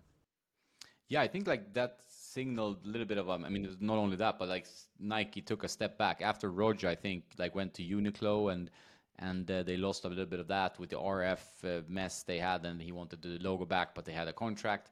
I think they kind of stepped away a bit from tennis, you know, at least internally. I, I don't know. Obviously, I'm not I'm not working for Nike. I have a friend there, but um, you don't see them so much into tennis and, and their outfits. To be fair, if you look at apparel, like when they were on their their their prime, you know, they had Agassi, Sampras, and then the years after they had Nadal and Federer, who kind of carrying the whole brand. People were buying everything from Fed or Rafa, depending on their hero. So it's just like, you know, who do you like? You're a Rafa guy, you're a Fed guy. You buy this outfit with like the sleeveless shirt and the pirate pants or whatever. I had those. The, yeah, I love those too. I mean, crazy. Or you buy like the classy Federer, you know, weird like Darth Federer who's like gliding on the court, and it was just like prime time tennis because you had these two gladiators with different styles, like two Marvel superheroes with different superpowers, you know. So if for a marketing from a marketing point of view, it's like dreamland to to be in tennis, and then now I guess like basketball and, and American football, whatever, it was so much more exciting for Nike or maybe more financially viable because there's no like I mean they have Alcaraz, but it's it's tougher obviously to just maybe sell stuff through him as, as they could through Fed and Nadal. Yeah, I I mean we'll see. You're right, like Alcaraz is definitely like the shining star now. Obviously he has a, a long way to go to reach that same status as those guys, but I think it's there because it's like Alcaraz is universally loved. Sinner is basically universally universally loved. Uh Holger Rune's Nike too, right? So that's like three yeah, and like I know people feel a certain way. Some people love him, some people not so much. But like, that's not bad. Like when it comes to like, all right, because Tiafoe's sort of in the middle generation of like, all right, he's maybe got six or seven years, or I don't know. I don't want to put a date on it. But when you think of like the next generation, there there probably is an opportunity, but I think you're right where maybe there's just not a lot of return of investment. I mean, uh, when it comes to how because tennis is niche basically. There's it's it's niche of niche, especially tennis clothes. Um, there's a lot of like I said other brands that have sort of like for example and i'm not just being like a, a shill here but like the wilson stuff has gotten better. Like the wilson clothing before it would you would literally only see like a like a tennis coach wearing it because they gave it to him and it's like it's whatever it's free. But like at least here in LA cuz like so here in LA I'm in Orange County but I'll go to LA a lot. And like little by little I see a lot of like sort of like the classic tennis style of like what Wilson has done or even Alo or Lululemon different things which are almost just as expensive as Nike basically or if not more uh, and people have been kind of gravitating towards that rather than you know Nike or Adidas or Asics. I guess has never been really big on clothing, but any of the the top clothing companies that I guess used to have like the marketplace within their grasp. I don't I don't know what's going on. Like like you said, I'm not there, but I, I think and also I think a little bit of it too could be at least with with Nike with the shoes is like their biggest release of the year was like the Vapor 9.5 coming back and it's like how much do they want to promote a shoe that they did 10 years ago as opposed to like the newest technology of the day? So i don't know. It's got to be kind of weird yeah it's uh, you, you you do feel it like and also there's more space now for smaller brands to to make you know uh, an impact or for like standard tennis brands i also think that the wilson line is one that has taken maybe the biggest step from all the manufacturers like babolat they're not even trying uh, but and yonex usually pretty ugly sorry yonex like your clothes are not famous for for being like great looking on the tennis court. Uh, but the Wilson really took a step up. You know, I don't know if they have any players that I can think of. Like it seems to be like people use Wilson rackets get Nike clothes or something. You know. Yeah, it's uh they have one uh Marta Kostyuk. She's oh, like yeah. their one whatever they call it 360 athlete um which like it's like I was saying is interesting because like most of the time I think probably before the pathway was like all right put the gear on the players and people will buy it but uh, for example, like a bunch of guys wearing Wilson stuff, and like they don't really sponsor a male player on the tour. It just it looks good. The quality is like decent. Uh, they really don't even have like they have a few brick and mortar stores around, but like it's mainly just like an online thing. So it's it's interesting to kind of watch things sort of change little by little. Don't know where that goes or how long it lasts, but yeah, I would agree. Wilson has kind of stepped it up, and like like I said, Lululemon, it's good. Their clothes are good. They're expensive, but like they're fun. They're not specifically made for tennis, but like, I mean, Andrew Andrew Adrian Mannarino is like wearing Lulu out there. I'm pretty sure it's not it's not a sponsored thing, but like when I saw him up close, I was like, I think he's wearing Lululemon. so it, it's functional. It's it works. Yeah, they think they um these brands like I mean I think American Pink Penguin is that what they're called? I think the Ajla wore that yeah. or, or still wears that. looks that. good. Looks very good. Like also, I mean, um, and Kostyuk's clothes look great. Like she has these kind of outfits that you don't see on anyone else. So I think they, these are really nice. And, and you can make a statement like this is a solo sport. So for most of the time, so you have actually a great idea, a great way here for a brand to look different. And sometimes in tennis, you have two guys that wear the same exact outfit, and you're like, what is this? This is a failed marketing opportunity 101, right? Like you have two guys wearing the exact same outfit, playing US Open quarterfinals. You know, this is prime time. You know, what are you doing? How can you fail with this? Like, it should be, you should immediately send a better set or another kit or, or tell them to wear different kits or whatever. But it's wear different colors. Tennis. Yeah. It's crazy. Yeah, I know. It's uh or even like I think what the NBA does well because the NBA they have to wear a uniform. Um but like a big thing is I don't know if you watch but like the the tunnel walk when they're entering yeah. their arena, they're always dripped out in some type of brand and I think that kind of brings in excitement even from like not even if you're a basketball player like dang what was what was LeBron wearing? Like what what what is that and that kind of brings in outside money and outside interest into the sport with someone, you know, it brings in just a whole different avenue, which I think. I mean, there was one instance where uh, I don't know if you remember it. Venus Williams was walking into the U.S. Open and was wearing like some super flash outfits, and it's like, whoa, that's actually pretty cool. I I think maybe tennis can start doing that. I don't know if players would be into that because I know most players are kind of low key, but I can think of a few that like Carlos loves sneakers. Like I think he would be super into that if, if Nike was kind of like, hey, let's let's do something. Let's make uh let's make something out of nothing basically that doesn't exist yet. But I don't. That's me giving away ideas for free, basically. no, but yeah, sometimes we have to do that. I think that's this. Uh, I I try to do that a lot. Like, and they're probably bad ideas, but I think like a lot could be done in the production. You know, it's like production of tennis as a sport because like what sells you know usually i mean whether you like it or not people like the drama they like some aggro they like some um, coaching or they like something happening on the court because a lot of tennis is pretty stale. Like so you have 25 seconds you have to wait before the shots they do the warm up which takes uh, time from the actual entertainment of the event. People cannot talk so they i mean us maybe they, they the us open is a little bit more rowdy but still like the players are really kind of you know oh shh, you have to be quiet and, and stuff like that.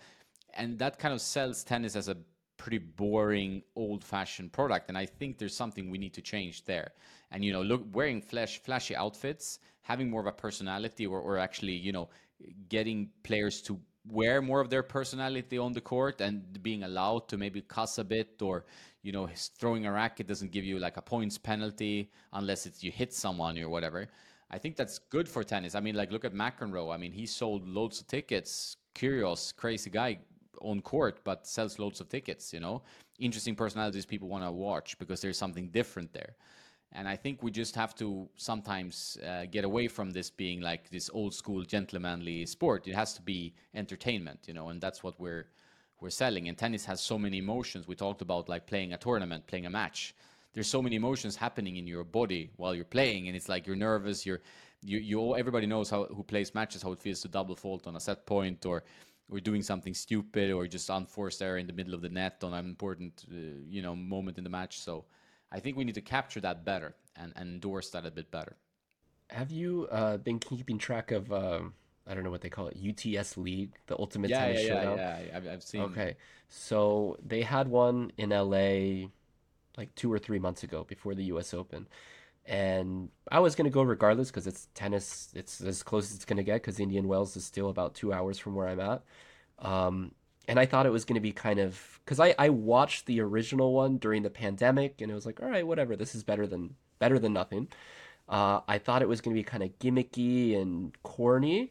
but it was a bit of kind of like the atmosphere that you described. It was like just as much fun as pretty much anything else that I've been to. Obviously, it's not real tennis. The format is kind of funny, but when it came to like the environment, they had uh, the DJ of the LA Clippers there, and it was like being at a basketball game. Which like if you're if you've been at a U.S. basketball game, basically as the the the game is going, there's music. There's like a DJ actually playing songs, and then if it gets to like a tense moment, like he'll lower the volume and then just like you know let them play. But like as soon as like it happens, boom, music again. And this was happening during the UTS, and it was like a a very different environment. There wasn't a a quiet please. It was literally do whatever you want, walk up and down, go to the restroom whenever you want. Uh, I mean, it was hammed up a little bit. Like uh, my friend Mark was was the MC, and like Benoit Paire cracks a racket, and like literally, like immediately, the MC is like, "Who wants a free racket?" And everyone's like, "Woo!" And he throws his racket in the stands. It it was that was maybe a little bit much, but like there was some aspects of it that I think are good. They had the coaches on the court and like the coach let's say if there's a changeover the coach would change over with the player. So it's not like the what we have now where it's like okay you can coach but only if the player's on your side. And if they're on the other side you can't do anything which is kind of i don't know i think that's kind of dumb. You should be if you're going to be able to coach you should be allowed to coach. Um, and also like not all the players brought their like real coach. Um, but like they announced and said, "Hey, you know, this is Gael Monfils's coach," and that's something that I think the tennis broadcast we never really know unless it's someone super famous or like Stefano Tsitsipas. Everyone knows his dad is his coach. Like, but a lot of the times you're watching and they'll they'll show the box and it'll be like, who who is that? Like, who are those people? So I mean, when you watch like a a Lakers game, you know the Lakers coach. They have they maybe even say something about him. So I think that could be something something interesting and there's there's bits of the UTS which I think are good. I don't know how that would translate to like a real tennis match, but I I, I don't know, I think any of these tournaments can like like a real tournament can experiment and try cuz I know uh Laver Cup kind of had that weird. Were you when you said you were there? Were you at this last one? No, no, in, in, in Geneva, uh, 2019. Ah, okay. So. But there was had, Roger and Rafa playing doubles, so it was a good good time. Yeah. That was a good time. Well, because this last one was kind of weird, right? With the whole thing between Monfils and FF, yeah. FAA of like there is like what you know what is this event kind of is this a serious thing is this not a serious thing and it would be interesting for just i don't know make it the atp finals or just some you know whatever thing where it's like all right we're going to try a different not necessarily a different format but like hey if you want to get up go get up because that's another thing having gone to so many tournaments like casual people don't understand that like you can't just get up and go use the restroom when you want to like like in baseball or other sports you have to wait for a changeover.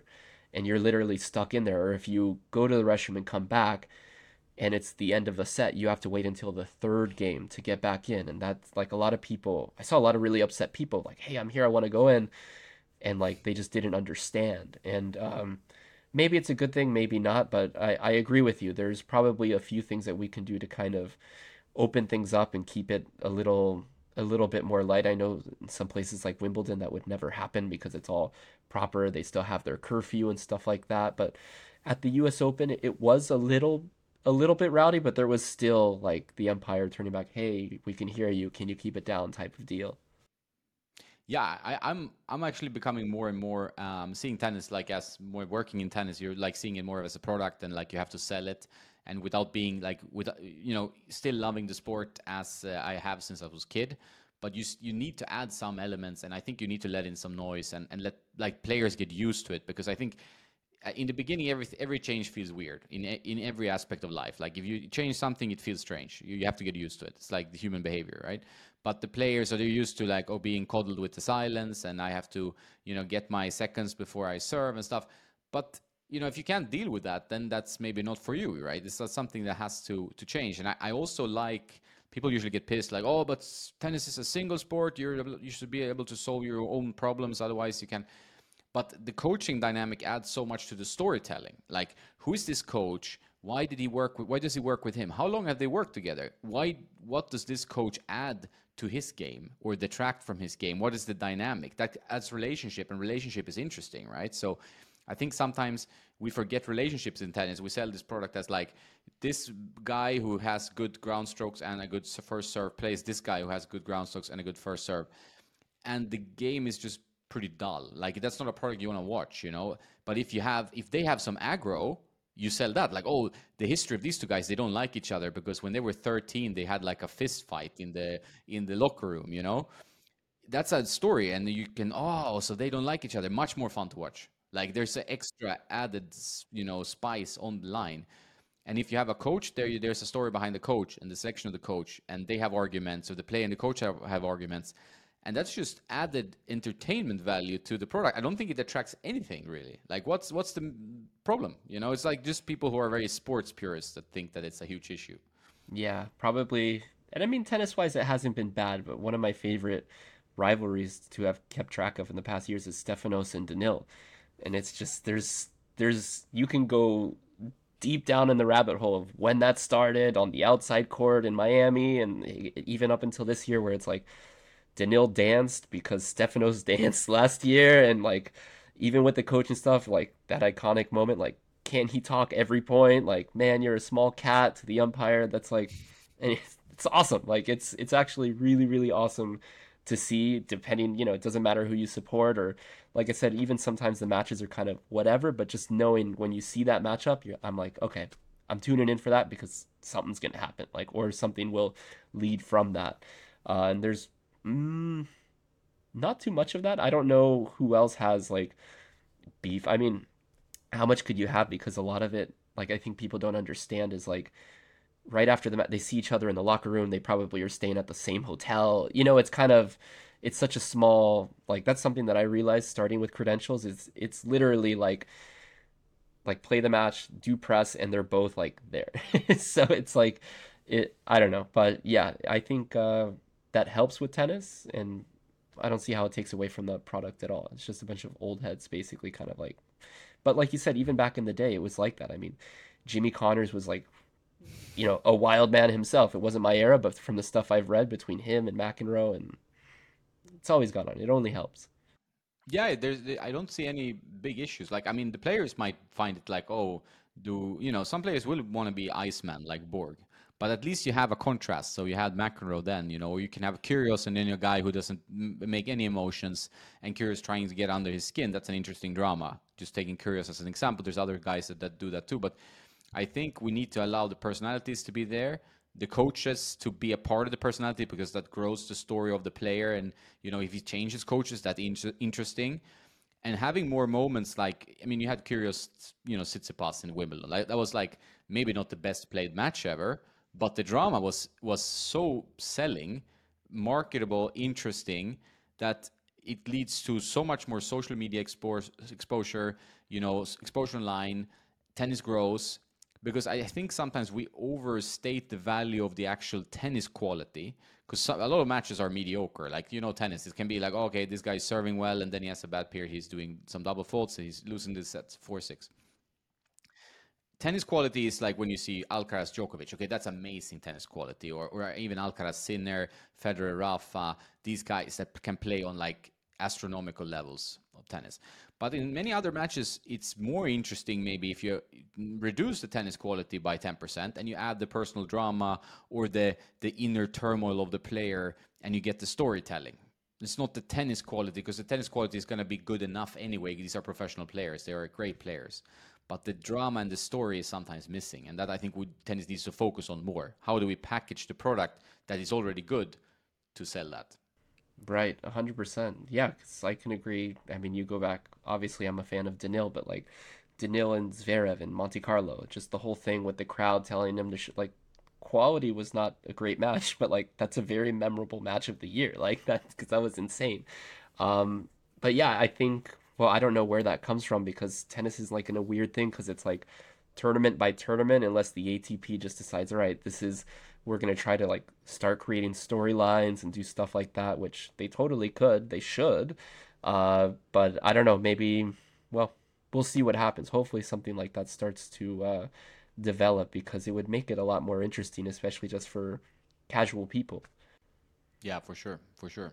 Uh, I agree with with everything you said there, and also Medvedev is, is one of my favorite players because I think his his honesty and kind of like odd um, octopus style of tennis is is very marketable in itself. Like, but it's also like you need someone to actually be blunt, you know, and just say whatever. I think that's it's great for tennis. A hundred percent. Yeah, I feel like a lot of players are kind of because they'll get caught in like a soundbite or something, or afraid to actually give like a proper opinion. Uh, something that I've realized, kind of starting to become more of a proper, you know, member of the media is when I was in San Diego. Uh, there was a another journalist there. Like the news had just dropped of Simona Halep and you know her, you know her case, and she was just asking the question of how do you feel about the, about the process? Is it fair? Not so much how you feel about simona but just you know when they come test you are you properly notified? What is that like? And uh, maria sakkari gave a like a great soundbite actually. She was it was like the question wasn't like with any malice. It was just kind of like hey you know what is it like for you? Maria gave a great answer of like yeah you know what? I have to be super careful. Sometimes i'm afraid to even take electrolytes because I don't know, you know. Um, and so that soundbite got put on Twitter. It was miscredited to begin with. It got put on Twitter, and then like Nick Kyrgios goes, "Oh, why are all these players complaining?" And like Maria wasn't complaining; she was just kind of answering the question. It was in a very thoughtful, interesting answer, but it kind of became a whole shitstorm in a way. It wasn't massive, but like if you were looking at it, it it it came off very different than how it went in person in that moment. And that's when I kind of realized, like, oh, this is why players don't really want to talk because it can very easily be taken out of context. And I mean, that's kind of the criticism of tennis players. It's like, oh, there's no personality or anything. I'm sure, I'm sure they're fun. I'm sure there are a lot of fun people that have great personalities, but they're probably a little bit afraid to get caught up in some nonsense could affect their marketability or anything like that to where things can get out of hand very quickly even if it was in a small thing like like what I witnessed basically in San Diego. I, think that's that leads to a very important point because you said it is like social media is obviously a, a, weapon or can be weaponized very quickly. So like one wrong quote, and I've seen it on Twitter uh, or X, whatever it's called, and it, it's just snowballs. It's like a, it's like a misquote that then someone influential comments on which gives it some validity, although it was a misquote and nobody knows that or, or puts tries to change that because it's happening so fast. And then suddenly it's a snowball, and then you have like a shitstorm coming from nowhere, which is not even like has any real validity. It's just like made up, kind of from from this exactly. misquote. So, so I, I completely understand from the player's point of view, and I think I've I've I think there's something that media creators. I'm trying to put that if I'm creating media or doing interviews, whatever. I don't want to put anyone in like an unnecessary bad light or just create like this um, drama from nothing right now or or because I, I don't I don't I don't feel good doing that. Because I, I, you can put yourself in the player's shoes even if you could get some clicks or some views or some extra. I think it's as a creator it's better to have the integrity uh, kind of how media used to be in the old days. Nowadays like everybody's kind of trying to clickbait even the New York Times you know uh, to just be like okay let's not chase clicks let's give the story let's try to be as balanced as possible and give an entertaining or informative story out of this. I think that is the way to act. But that's also kind of maybe my old fashioned old school view but it's like how i try to do it you know? Same man. It it kind of should be that way. At least i feel i'm not you know properly trained in media but when i was there just kind of observing and i i watched this happen and i was kind of like whoa that's and i even almost felt bad one of my questions to to Maria was because she came without her coach. She mentioned that she came. She's on. She's like, I came out here on my own. I needed some time away, and this is like right after the U.S. Open, where she kind of had you know lost on the first day and kind of broke down in the media room. Um, and I I started to ask my question in the middle. I was like, oh shit, am I setting her up for something bad? My my thing was like, you know, how does it feel to be here without you know without your team? Does it take you back to junior days, having to figure it out on your own, stuff like this? And her answer was like, no, actually, being away from them made me realize how much I actually need them. And it, you know, but I, when I was asking it, I was like, dang, did I set that up badly? I don't want it to seem like I'm trying to like fire your coach or anything like that because they're they're a great team, obviously. And what was funny about that is like literally the next week wins her first WTA 1000 with the coach back in her box. So that's like kind of a nice, a nice story, nice moment of the year. But I realize you kind of have to be kind of careful about like how you frame things and ask things or even how you post things on social media because sometimes I'll post it's usually with with the big 3 I'll post whatever and then I look at the comments and it's like chaos and I'm like how did this how did this happen like it has nothing to do with what I posted but it's how it goes I guess I don't know yeah I think we all have to navigate this like it's a it's a treacherous minefield like social media because like you you might have an intention with a story or a question and like I said, it's like it, cha- it can change quite drastically, and you don't want to. It's a tougher in an individual sport like tennis because the players are generally nice people. They want to go on with their lives. Playing tennis is, is already a hassle because there's so much stuff involved. Doing media stuff maybe it's not everyone's cup of tea. Some people are just born for it and very natural and very good at doing press conference. We have Daniil, we have maybe Nick sometimes the, if he's in the mood, and, and, other guys and Roger and Novak. They're like super pros of, of press conferences. But then for some people, it's just like I, I just play tennis. I'm one of the best in the world at playing tennis. I don't want to deal with this. I don't want to have, have like social media on me, or they have like these death threats from gamblers losing money and stuff. So it can be a grim side of that as well. So I think you always have to keep that in the back of your head when you're when you're you know being a journalist or being a media guy or girl. Right, hundred percent. Dang. Well, I'll let you go, man. thanks, thanks, thanks, yeah. Tony. It was great. Like, uh, let's do it again at some point. Hopefully, we can meet in in person. That would also be great. Uh, I need to get to the states. Uh, I haven't been in a few years, so it's it's about time after COVID yeah. now to get back and and watch some tennis and meet some tennis people. I have so many people I know there, so it's. it's uh, I it's, bet. great. Yeah, come through, and I actually might be your way because uh, I'm gonna go see my buddy. I'm ready probably next summer, so I'll let you know if I'm that way. I'm sure we'll talk before then, but yeah, definitely, man. This was uh, this was a lot of fun. Thank you. That was awesome. Yeah, yeah. and good luck on your uh, adventures now going to Cancun and, and following the, the tour. I think that's great, and I'll keep watching your content and, and hopefully more of these these memes because I think also it's, it's great for tennis to to use other channels and forms of communication uh, to kind of grow the sport, you know, or get some more eyeballs. Yeah, it translates well. It's something that I didn't think would, like, because for a little bit in the beginning, I was kind of just entertaining myself in a way. And it's like it's uh well i mean i'm a tennis player and it relates to other tennis players so it, it's gone pretty well. So i'm gonna keep at it and kind of see see where it leads me. Awesome man. Well uh, have a nice day now and we we keep in touch. All right man. Sounds good. See ya